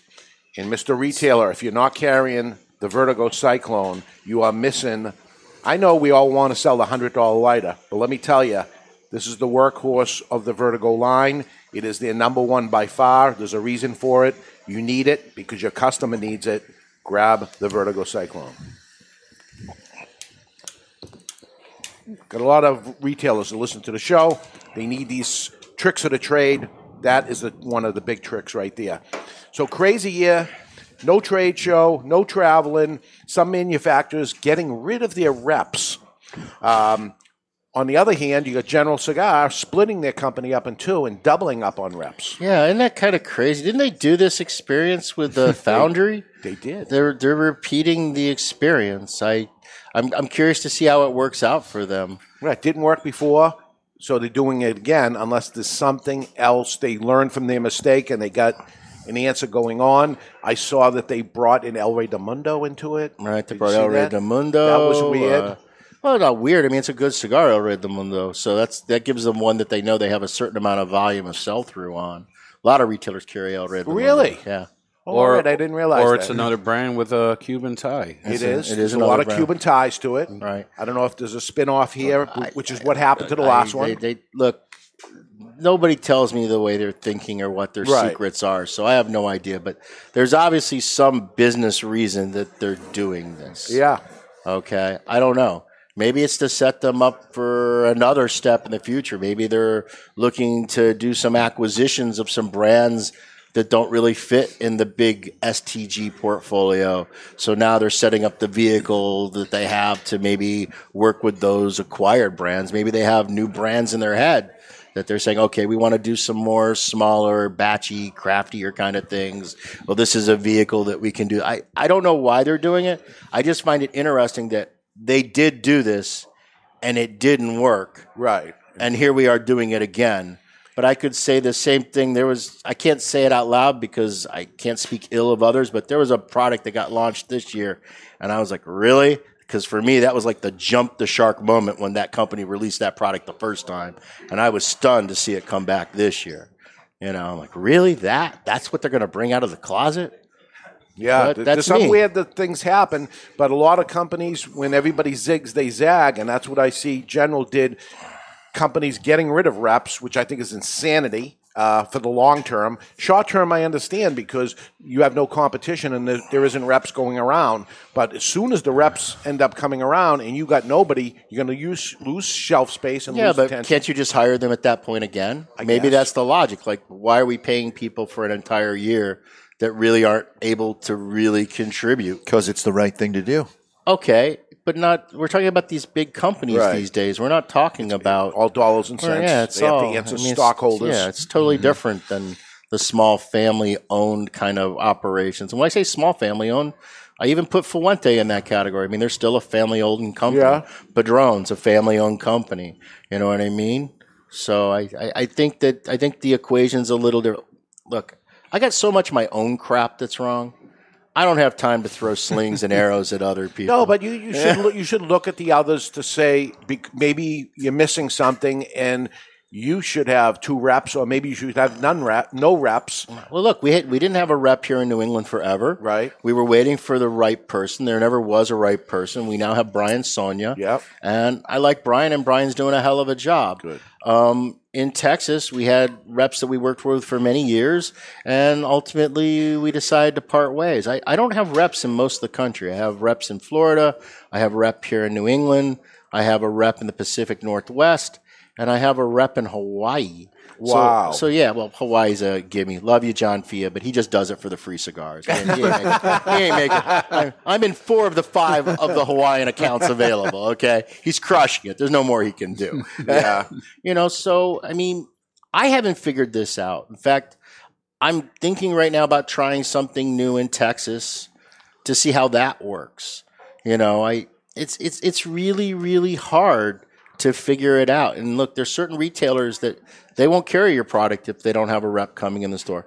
Some of them because they feel like they need the support. Others because they're just too damn lazy to send an email and pick up the phone. They'd rather have someone come in and kiss the ring and take the order in front of them. You know what I mean? So Yeah. there's a lot of accounts that don't buy cigars just because they don't. And the other thing that you're, tend, you know, like you're saying about El Rey de Mundo, well, you got to understand, probably half the stores in the country they don't buy cigars direct from the manufacturers. they buy them through distribution channels. Yeah, yeah. And that's why you have a lot of stores around the country that are these really old legacy brands and they have very little of the new stuff because that new stuff isn't in the big distribution channels out there. Are you distributed? Um, yeah, we have some distributors, um, but we, we, we, we, we limit it really small, um, you know, because for me, it's really important. I know consumers, they want everything for free, and I understand that. But the truth is, I have to really protect the equity and the value of the brands because there has to be an incentive for the average retailer to sell it and to support it. You know what I mean? And we're so small that uh, I still need stores that champion our product. Yeah. I need stores where the clerk goes, Hey, have you tried one of these? Everybody thinks it's easy, but it isn't. So for me, the retail store is still a really critical component to success in our business. And I know I see some manufacturers that are in my kind of class. Look, the big guys have all gone direct. They've all bought the big, you know, the big, uh, the big online distribution Yeah. houses. So they're essentially selling direct, but you guys just have to suck it up because you have no choice. Right. You got to have those brands on your shelf, so you have them. I don't know that a brand like mine can get away with going direct to consumer. I think it would kill. I think it would kill the company, and I also think it would just limit the exposure. Now, there's a lot of people that have, they have no idea who I am. They've never smoked one of my cigars. And that's why you need a trade show. You need a trade Yeah. show. I need I need retailers that are willing to be cooperative partners. You know, uh, and, and And there's no way you're gonna get um, Brûlée Blue or um, a hundred dollar cigar through a distribution channel. no, there's no way. Yeah. Look, That's a hands-on touch person to say, you know, Yeah, that's a very special project. That's that's not the type of cigars that these retailers even want. They don't even know what to do with wouldn't them. know what to do with it. They don't. They don't have customers that buy that stuff. They have customers that come in and buy all the mainstays: Macanudo, Partagas, Romeo and Julieta, Oliva Yeah. V, you know, Fuente Eight Five Eight. You Yeah, know, yeah. these cigars that have earned their place over decades. Is it just me or is anybody else turned on that Saka is double fisting? yeah, he's smoking both cigars at once. He, d- he does it on a regular basis, I'm sure, right? Test and blend All one the and test time. two all the time, right? I have five cigars lit. And I and I miss him because he used to be a customer here at Two Guys, and uh, he smokes two cigars at once. I could have doubled up now in, in in soccer today. All right, let's get to the Don Raphael offer of the day. And the Don Raphael offer of the day is brought to you by Don Raphael Cigars. Everyone has a price. Would you do this? And if so, for how much? And seventy-five dollars today. And in the springtime, when it gets nice, I would like to give $75 to anyone that would mow the lawn outside of our store on a busy street with a invisible lawn mower for 30 minutes.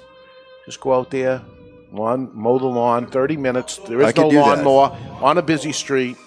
And uh, we'll we'll videotape you and put you up on Facebook Can I Live. Can I wear the shirt I had on last night? No. By the way, you, you may want to go back to uh, yesterday's show to catch um, uh, Prince, I would say. It was pretty Prince-like. Pretty Prince-like. But uh, you should have made it more interesting, like while wearing a speedo or something. So we're we supposed to answer that question? Yeah, yeah. My fat ass is not walking for 30 minutes for 75 bucks. That ain't happening. Period. Yeah. I could use the exercise. Yeah. You do it? I would do it. So maybe I put a two guy smoke shop shirt on you or something. You're outside two guys and people are. I happen to have one of those right here. You do underneath your Cigar Authority sweatshirt, which is uh, people are saying, "How can I get this?" Go to cigarauthority.com on the right hand side. You'll see a, a button for Cigar Authority swag. Take that link, follow it. You can get sweatshirts, t shirts, coffee mugs, stickers. And we still haven't given a name to this little guy. See, see this guy up here? The, Yeah, the you bell? see this stack of emails right here? These are more name suggestions that have come in. All right, we got to give uh, we got to give him a name uh, because then we'll have a mascot and we can and play with. I that. mean, the easy one is Bellicoso, right? yeah, Bell That- E Coso. That's Yeah, one that has uh, yeah. has been mentioned many times. You know, it's kind of shaped uh, like an abstract torpedo. Maybe we Yeah. call it the torpedo tiempo, and Steve jumps on board. Yeah, well, I'm done. I'm done with Steve. He's not. Yeah, we're not any pitching that. him anymore. Even in the after show, there's going to be none of that. I give up. I give up. But uh, mailbag number one. All right, it is time for the Montecristo Best Email of the Week, brought to you by Montecristo Cigars. And this week's prize is the Montecristo Cutter. Last week for this, right? That's next right. week, next week we got a whole new. I of wish you would wait until I finish the thing and then make you your. know that I I have to be play by play. It's a cutter, it's a mug, it's a notebook, it's a billfold, and a three finger case. It's well over a hundred dollar value. Uh, and our first email submission is from Emily, and her subject line is "It was actually funny." Maybe it was the vodka, but the meatball was actually funny and entertaining. This had to come in today. Mr. Jonathan's shirt gave plenty of subject matter. It was good to see Saka lose, and I can't wait for the deal to come in the mail. Oh, I love that. yeah. So and he bought the deal. Yeah. She Emily, bought the she deal. bought the Emily. deal. She Emily. bought the deal. All right. Thank you, Emily. So Emily bought the deal. Is email. Steve was more excited to lose than Emily was to watch him lose. Oh, I was so happy. So I, I'm really impressed that Jonathan looked at the emails this morning and and uh, I, I check him regularly. Didn't Emily Lynn a week or two ago? This is the same Emily, I believe. Yeah. All right. So we got to get some new people to, to write into to the email. Umbagog, um, why is this a lower price cigar when it's burning and tasting? Well, just first off, good? Umbagog's uh, a lot of retailers tell their uh, consumers are segundos, but they're not. What Umbagog is is this is the broadleaf from the exact same broadleaf pilones that I use on Mi Querida and Triqui Traca that I don't think is as aesthetically pleasing. It's a little toothier. Uh, it just it depends. Sometimes it's a little redder. Sometimes it's a little splotchy. Sometimes they're just as gorgeous because I'm sorting these leaves, or I don't personally do it anymore. Before but I rolling set the standard before the leaf is even prepped. Okay. Okay, to be stripped and to actually be patted out to go to the floor. So sometimes you get an umbagog that's just drop dead gorgeous, and that kind of pisses me off because that could have gone on a twelve dollar cigar. Um, but it gives me a way to cash recover um, on the Connecticut broadleaf because it's so expensive. And also, the Umbagog blend is not identical to the Mi Querida and the Triqui Traca blend. Many of the ingredients are the same, but I use the ones again that I don't think are quite as oily, quite the same texture. And then there's also one additional leaf in this blend. So it's really kind of a, a lesser cousin of this one. But the reality is, it's made by the same pairs that make Mi Querida. They're still putting them on the scale. You know, I put a cheaper band on it that I pay a penny for in Yeah. Nicaragua. I wrap them in kraft paper bundles, so there's no money there. Yeah. But this can only exist if these exist. So the more of these that I sell allows me to make more of these. There's there's always a, a hard limit on that because in my perfect world, I would love for there to never be Right, any of these. right. Because I can't make enough of these to sell. This double fisting is really working well. He's But you- got the demo. Why do we these, have to call it double fisting? He do, he has no fists. He's not balling anything up. But you, I do find them similar. I They find are them similar. similar, th- and I take nothing away from Umbagog at all. And look, and some consumers they like Umbagog better than Mi Querida. I And- think and the- God I- bless them. I mean, if, if I you, think you're for- happy with it, then buy that one. I mean, Apples to apples, I think the Mi Querida had more going on flavor wise the flavors were more crisp. This is a little muted. It's good, But this I is thought also the in the 56 ring gauge size. That isn't, Mm-hmm. you really need to do a, an Umbagog Toro Toro versus a Mi Querida Ancho Largo because I think you would feel the same way about the Mi Querida 56 ring gauge compared to the 52 because the, the larger size softens it a little. And this, Steve, is my go-to snow blowing cigar. I always break out an Umbagog. This is a true story. I dropped my cigar in the snow. It went through the snowblower, got spit out by the impeller. Two impellers it managed to avoid, did not crack, did not break. I actually got off the tractor, picked the cigar up, and I kept smoking. So I'm smoking. on the right That's, track. a, that's a durable cigar. Stay lit? Stay lit. Stay lit. yeah. That With beats the piss test every time. Dude. well, well, I don't think I could try that a million times and it not end up getting shredded because it has to go through those those cutting blades, the impeller, the second stage impeller. It had to miss three sets of blades in order to go out the chute intact. miracle. A miracle. Wow. All right, let's take a break. When we come back, we got the matchup of the week, mailbag number two, mailbag number three, and we'll tell you what we're going to do on the after show because Steve's going to stay with us. And uh, we're going to even stick around after because we get the cigar hacks Yeah. here. Uh, so everybody stick around. We'll be back in just a few minutes. We're live in the Toscano Cigar Soundstage, and you're listening to The Cigar Authority on the United Podcast Network.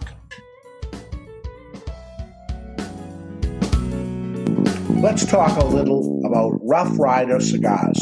So here is where the motorcycle culture meets Cigar Nation. This badass looking cigar uses the name Rough, but delivers a smooth as silk ride each and every time. Even before lighting one, you can't help but notice its sweet like honey flavor. Smooth and creamy, resembling slightly sweetened butter. Outstanding. The Rough Rider cigar is so beautiful in so many ways.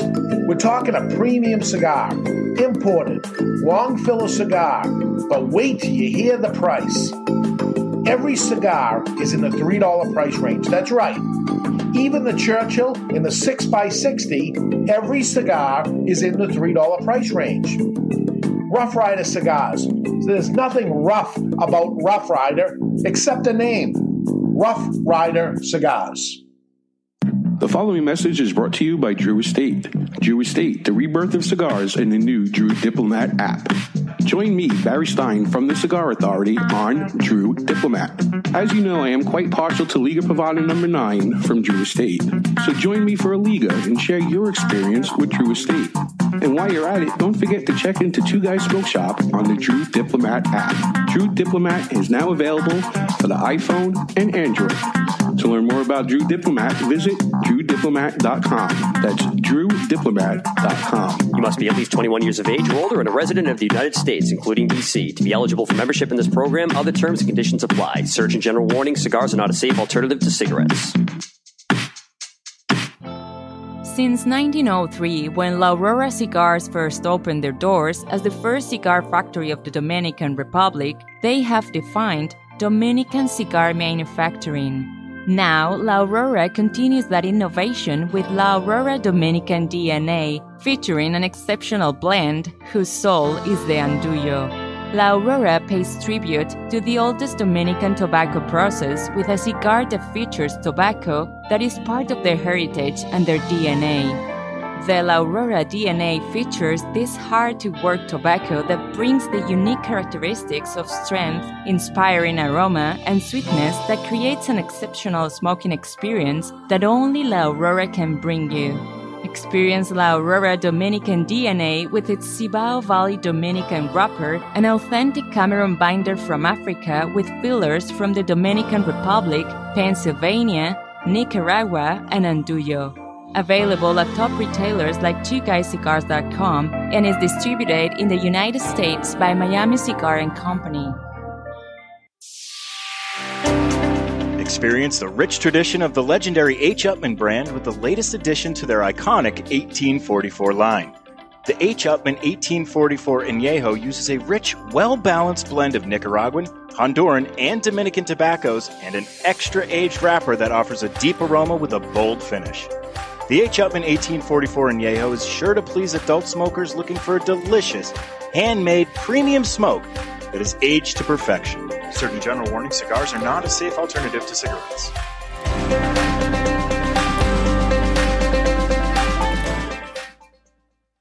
Jose Dominguez, Jose Dominguez, Jose, Jose, Jose Dominguez. What the hell are you doing?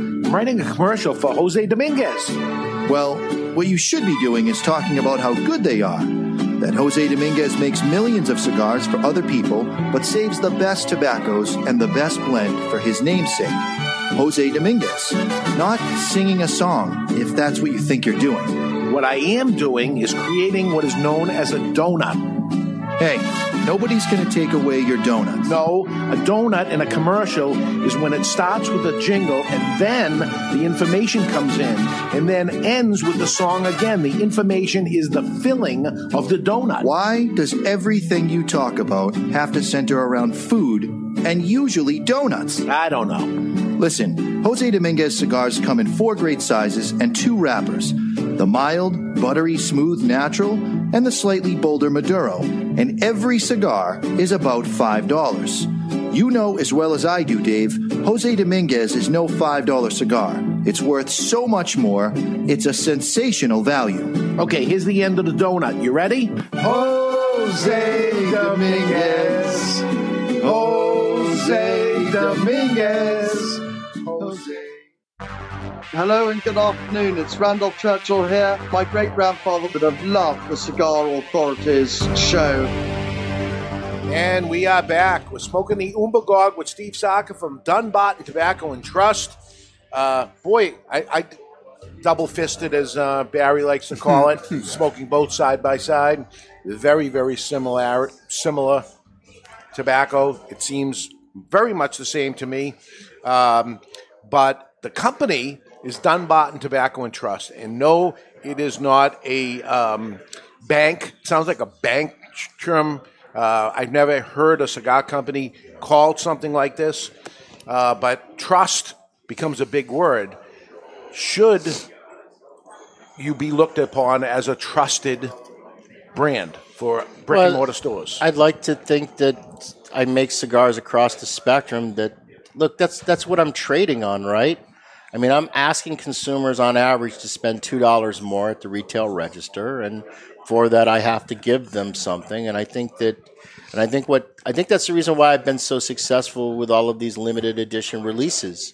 That people are buying these things u-boats firecrackers red meat lovers you know all of these things don derma they're buying them blindly they haven't had them. Right. And you know and they're extending to me good faith. They're extending to me trust they and, trust, yeah. and i have to and i have to i have to do my utmost to deliver on it and i always try to. You have not put a disappointing cigar out yet. yeah Uh, and i and i, I would say yeah because i mean eventually i mean you can't can't bat a thousand right? You would think not, but so far, five years in, I, I you know, sitting here, and I, I remember sitting to you before you even went in, um, concerned. I mean, is this bad timing? FDA was looming, all this stuff was going on, and you risked it all and said, okay, I'm doing it, and uh, congratulations, and you deserve every but, bit of but it. let's, let's let's back up here. It's not like I'm out of the weeds. It's not like I'm rolling in cash. I mean, 2020 was the first year that there was a decent net profit at the end of the year, and I don't know that there would have been had we had the trade show, had we had all the events. Right. So I mean, we're we're a long way from out of the woods. I mean, we got a, we got a lot of hard work and a lot of grinding ahead of you us. You think you're about halfway there? Five years you're in? yeah, ten years? I, I, I, I'm feeling I'm feeling really comfortable with the trends because what I'm seeing is most of our sales are coming from existing accounts that are now consistently buying more. Well, you, you didn't open any new accounts, so they're all coming from. You know, and that and that and that helps a lot. Is there a value to you of ever going the factory route where you control all your costs? Um, there is and there isn't. I mean, here's the problem with me. I'm so OCD that how am I going to have a factory that I'm not there at least four days a week? You got a kid? Yeah, I got a Send kid, but down. he's he's got he's, he, he needs some more time before we're going to get to that. You know what I mean? It's not. Uh, and look, running a factory is much different than blending cigars. And blending cigars is much different than marketing cigars. Yeah. And I mean, you know, in these big companies, there's people that are brand managers. That's all they do. Yep. Is they just focus on the brand part of the cigar. There's people that buy tobacco. They are dedicated tobacco buyers. There are people that are dedicated ligadors. They blend cigars. And you There had are- them all at your estate. Yeah. You, you dealt with all that, and then you go in house, and, and you're the leanest company that there is. And I, and I have to do everything at this point. I'm I'm I'm the guy in Photoshop. I'm the guy looking at the leaf. I'm the guy making the blends. I'm Yeah. I'm doing I'm I'm washing the dishes and yeah. you know cleaning the bathroom. I mean it's it's I got to do it all. It's unbelievable. Um, you you get um, especially this year lots of accolades on cigar media. I, I've seen it since the day you started out, and it's because of your history before that. But uh, looking in and you See, look, I'm going to disagree with you. I think that what happens is you get one or two years of a free ride based on history, but in the end, the Oh. cigars speak for themselves. Absolutely. You can't you can't you can't rely on past successes to guarantee future performance. you- I think you got the You- first year though. Yeah, you, oh, absolutely. I got a freebie the first year. Yeah, Yeah. You, you didn't put a cigar out yet. You show it the first mm-hmm. time, and people bought it. You know. Yeah, and- it, and it came in on- number two that year. Right. First year. but that same cigar has been on, on the list now five years in a row. Yeah. Yeah. That's So- Sober Mesa. That's Sobremesa. now, do you think, looking back at your history as a new company, that Sobremesa was the brand to launch first and not Mi Querida? Or if you had to do it over again, would you reverse? Okay, well, here's the thing. I didn't have that option. Look, Mi Querida is the style of cigar that I'm known for. Heavy, broadly, fuller. That's the style I'm known for. I couldn't get wrapper ready the way I wanted wrapper to do that in year one. I needed another year before I could even produce that cigar. Yeah. Because had I done it in 2015, it wouldn't have been as good a cigar. I needed the time on the material. I think you did it right. Anyway, it worked out right because you would have come out with what, what everybody expected you to come out with Mi Querida first. And then if you came there, it might have been a letdown, but you came in differently and it, and you got the pass on the first one. And look, I can tell you, for some retailers, it was a letdown for them. Not everybody did well with my cigars when they brought them in. Now, most retailers that start today, they have a much different experience because there's now a, certain amount of pull. The brand has a bit of weight. It has a bit of demand. Um, now, the thing that's really good for me is those accounts that gave me that shot because of the legacy back in 2015, 2016, they're now actually coming back on board and are bringing the cigars back into their stores. Well, I think it was genius of the Brûlée to be the Sober Mesa. And then they say, okay, we'll take on the new thing. And then that's going really good. And then let me bring back so the regular Right. Sober Right. Mesa. Success, success begets success. Yes. Look, retailers want cigars that sell. Yeah. And I want to make cigars that sell. Mm-hmm. Okay. So, I mean, I am in the cigar business. I'm not doing this as a charitable act. I can go to Nicaragua and make a couple thousand cigars a year for me to smoke and be happy. So, I mean, I don't ever want anyone. I know too many people in our business, they make too many excuses about what it costs and what this is and what that is. And I just don't. I'm in the cigar business. I don't do it if there isn't profit in it. Period. That's it. It's got to be a win-win situation. It's got to. It's got to be. There's Yeah. no other reason to do it. Yeah. Now, do you have these little passion, little projects that you do? Yeah, I try to make every project a passion project, but at the same time, I have to be realistic too. There's a lot of great blends that I've done that I've never put in a box because I really just don't think a consumer's gonna like Don Derma. Don Derma is this really weird cigar. It tastes good, but it doesn't taste great. But it's amazing when you retrohale it. The retrohale on it is phenomenal. It's just otherworldly. But how do you sell a cigar that less than 2% of the population even retrohales to begin with? You know what I mean? What do you do with a blend like that? Jonathan would buy them. So he's big on the retro. during a break, somebody came up, Rick came up and was telling us about uh, a cigar that didn't, um, that you ended up trimming off. Yeah, each of- unicorns. So every year we sell 1,000 unicorns, Yeah. right? But in order to sell 1,000, we make roughly somewhere around 2,200, 2,400 of them. And it's one pair. It's Aristo and Chapita that make them. I hand sort all the tobacco. We make so many because historically in the past, we've had a lot that in the final analysis at quality control, we lose them. More than 100%. Um, we were, in the beginning, we were losing. The first time we did it, we made over 3,000 to get a 1,000. Oh, my Um, God. uh, in 2019, Uh, so the cigars that were made in 2019 that came out in 2020, we made roughly what was it, 14 plus eight. So we made about 2,200. 800 of them got rejected, but there were about 400 that were as good as the thousand I wanted to put in the coffins. So I didn't want to make the number bigger. It's the only thing that I artificially limit is unicorns. It's the only product I artificially limit. It's a thousand, and I didn't want to put 1,400 unicorns in a coffin. So what I ended up doing is we cut the last inch off. I just called it a horn of a dead unicorn, and I use it at special events to share with people. And I, I don't try to sell it because I don't know how many horns there ever will be. And I can tell you the 2020 production of unicorns, uh, because we're getting so much better at it, we only made about 1,600, 1,700. Because I don't think we're going to have to. We're just getting better every year. You know what I mean? But what if you cut off like two inches instead and sell that two inch one as a separate cigar? How do you? What do you do with that? I can do it's something A, it's with a, it. It's a hundred dollar cigar. I cut an inch off. It's now an eighty dollar cigar. I mean, what? What's the point of that? I mean, it's better that it just be what it is and not try to. Uh, you don't. You don't make money on stuff like that.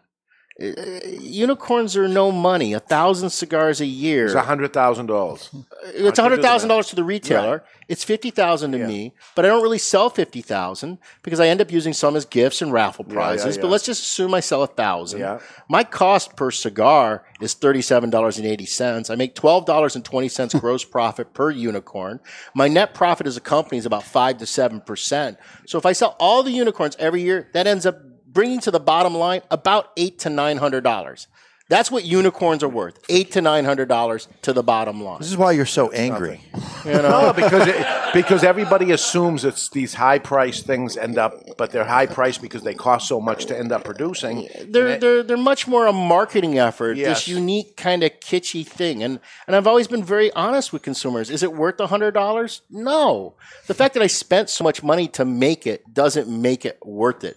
You're much better off buying an entire pack of Umbagog, buying you know seven Sin Compromiso, six Mi Queridas. It's a way better way to spend your money We got than that to buy a ninety nine dollar pack, which is good. Right. when you buy that ninety nine dollar pack, you're gonna what? You're gonna end up smoking for like what, ten hours Yeah. of enjoyment? A unicorn's what? An hour, an Yeah. hour fifteen? I mean, come on. Ed Sullivan, I think, is the only one in this group that has had one of those.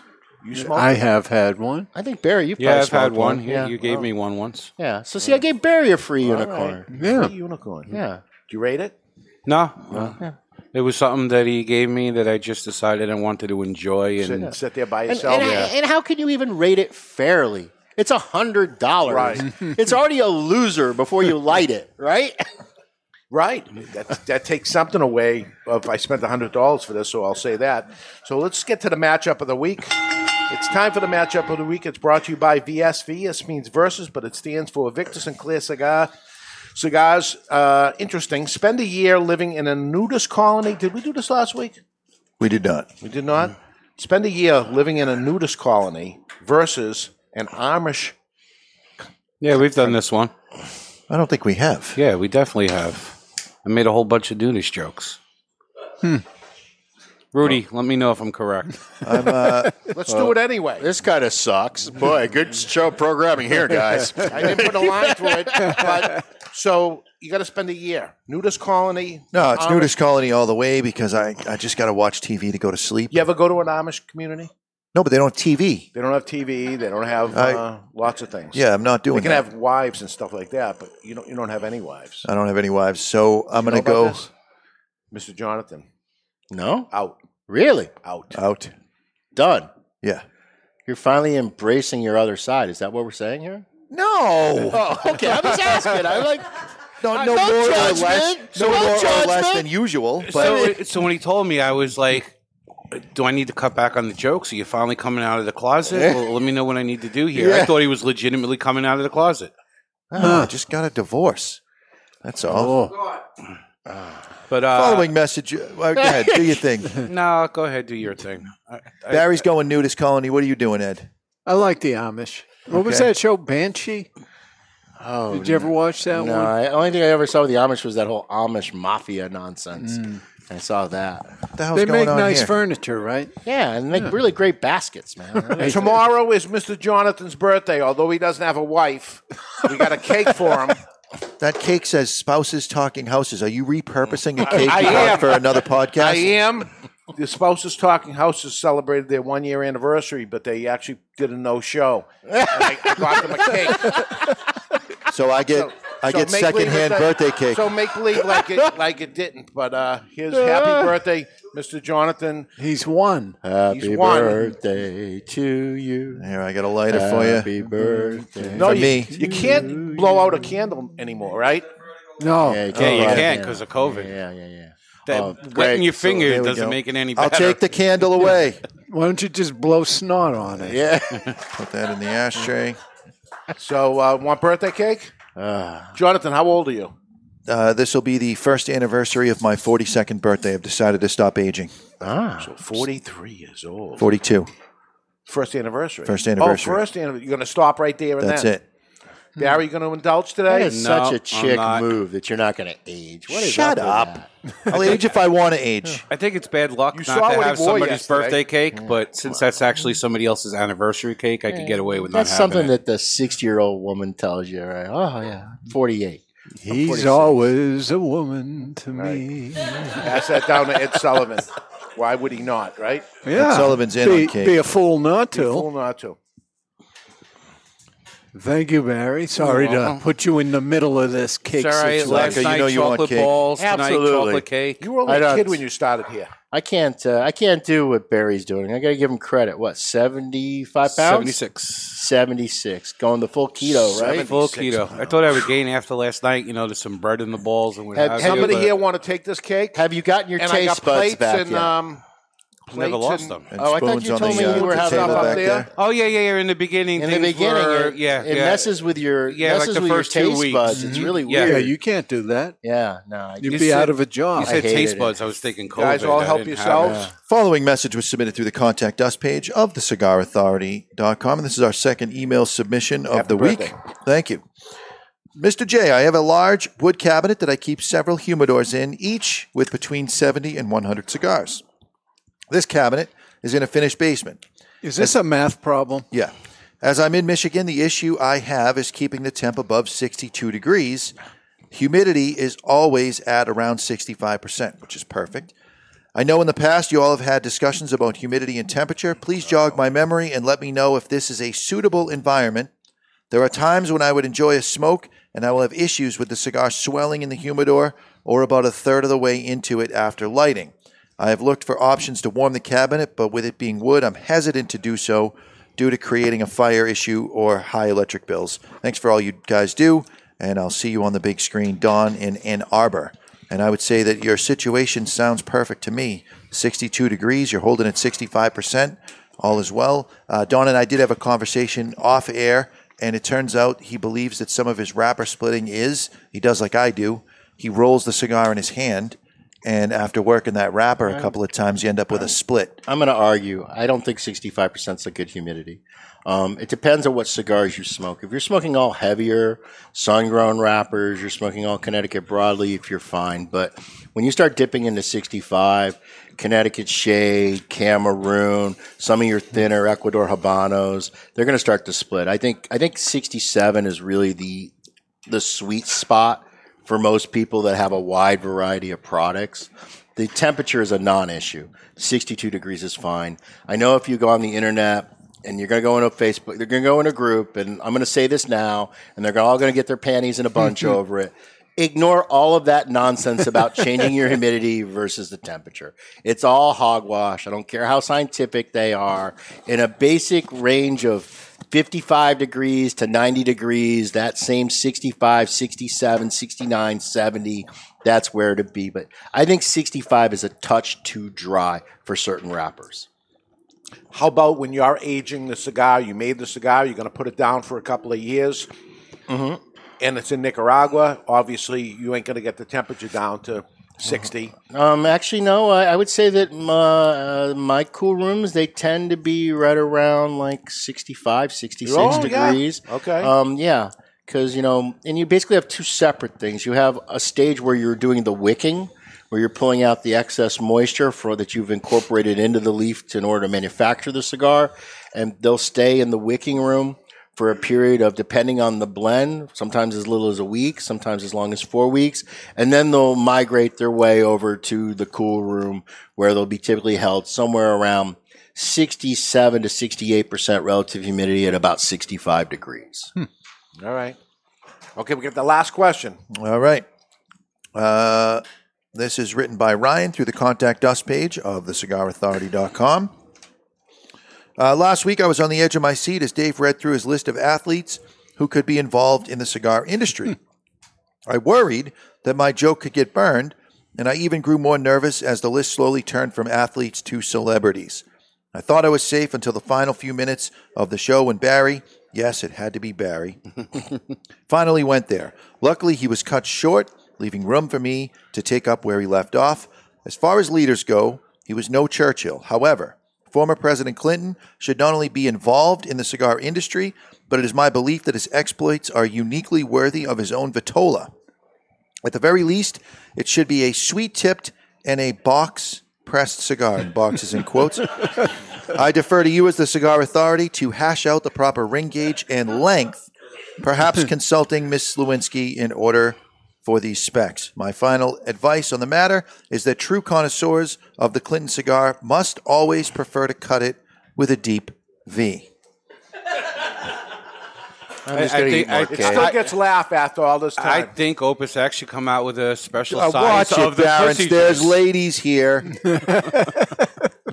They don't actually put that on the package, right? That's just kind of a Nah, I don't like know. a name that's just kind of like a. They got some real gross names on, on the Opus X, right? Yeah, they, they, they, they got some interesting names. Yeah. yeah. Should- on a But I don't think that I don't think that they're. I think they're kind of like the Snicker Snicker back channel kind of name. I don't Yeah. think it's actually got the packaging in any way. I'm, I'm not sure. I barely, I barely see the thing. You don't get many. well, we got a vote here. We got a vote. So the first vote was Emily, who uh, bought the deal. She gets a point for that. Uh, not all that interesting email, but there it was. the, sec- the second one was the humidity question. Um, I don't know much of an email for there. And the third one is um, the Bill Clinton um, one. We have to pick one of them, and they're going to actually win the prize. Uh, what, what, what do you say, Steve? Look, I'm I'm gonna pander. I'm going with the Clinton one. What the hell? Clinton for No, screw that. Emily bought my cigars. Right. Emily, you're number one. Emily gets my vote. So I'm not going to vote for Emily since she won a couple weeks ago. So I'm going to go for number three. Number three, Bill Clinton. What do you say, Ed? I, I really almost laughed out loud at the box pressed. Yeah? yeah. I mean, I was close, so I got to go there. All right, I am going to go with Emily also. So we got a two to two, and Mr. Jonathan has picked already the I picked- third one. yeah, that's So- Ryan. So, the Bill Clinton uh, email, who is who? That's Ryan. Ryan, just shoot me an email with your address, and we'll get that pack right out to you. Congratulations to Ryan. Ryan gets that pack, so uh, great for them. Uh, the after show today, I have three questions for Steve Saka. The after show will be on Wednesday, where you can hear that show. Uh, unless you're in the MeWe's. If you're in the MeWe's, uh, usually I throw it up a day early Yeah. along with the The video, video. portion of it, just to try to get people What the hell is a MeWe? MeWe is like a Facebook, but me and Jonathan got thrown off of Facebook. we started up again, but I started up again. Jonathan is out, out. completely, but I wasn't just um, put in Facebook jail. I was completely thrown out, not to come back. Instagram took one of my meatball posts down. Ah. It's the first time I've ever had a post rejected by Instagram. And What, do was the they have against meatballs? I, I don't know what it was to be honest with you. They just said it violated their community standards, and I don't. I was like, it's meatballs. what are we was- talking was about? Was it a picture of one of Jonathan's? Yeah, so th- there's a major problem. there's go- there's going no on. rhyme or reason to what they're doing sometimes. So go to MeWe, and uh, it's a nice little community. There's a hell of a community on MeWe. Yeah, it's, Yeah. it's going to be something. Uh, hopefully, it's, it's working out, and we we've got maybe a few hundred people or something following us over there. So on, on I'm going to switch back on Facebook earlier today, you kind of teased that something else might be coming out this year, and I see it on your notes there at the bottom. The last one. Do we want to touch on that, or It's up to it's up to the boss, man. I'm uh, Well, we're running out of time, so why don't we save it for the after show, and it'll Mm. give people the reason to go to MeWe or listen listen in. We can always listen in the podcast all the time, and thank you to everybody who subscribes to the podcast. Uh, growing and growing every single month, every single year. It's it's amazing what's happening with us there. But um, I figured we would go and we would end up missing the, the classic three way today and everything. so what are, what are the three questions? Are we going to tease those?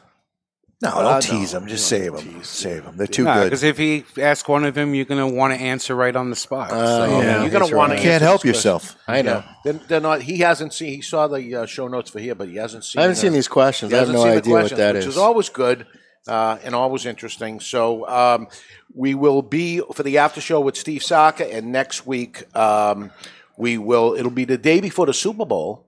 You got a Super Bowl pick? Are you into this? Yeah, I'm into it. You got Tom Brady. I'm. I, I, you know, Tom gave us such a 20 amazing year stint here in New England.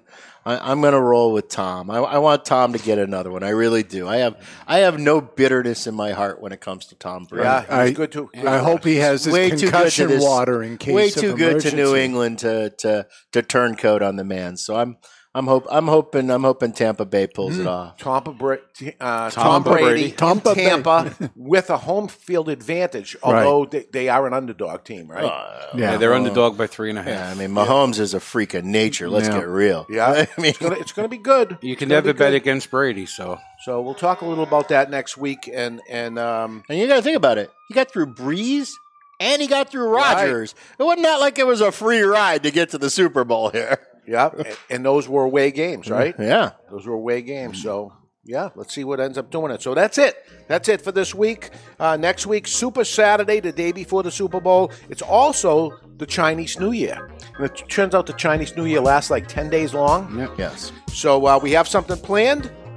Um, and we're confused about some other things, but we'll get to that. Uh, we know what we're going to smoke anyway. Until then, you've been listening to The Cigar Authority on the United Podcast Network. And uh, with Steve on the show, you might have actually learned something today, which makes you the Cigar Authority. The views and opinions expressed by the hosts, guests, or callers of this program do not necessarily reflect the opinions of the Studio 21 Podcast Cafe, the United Podcast Network, its partners, or affiliates.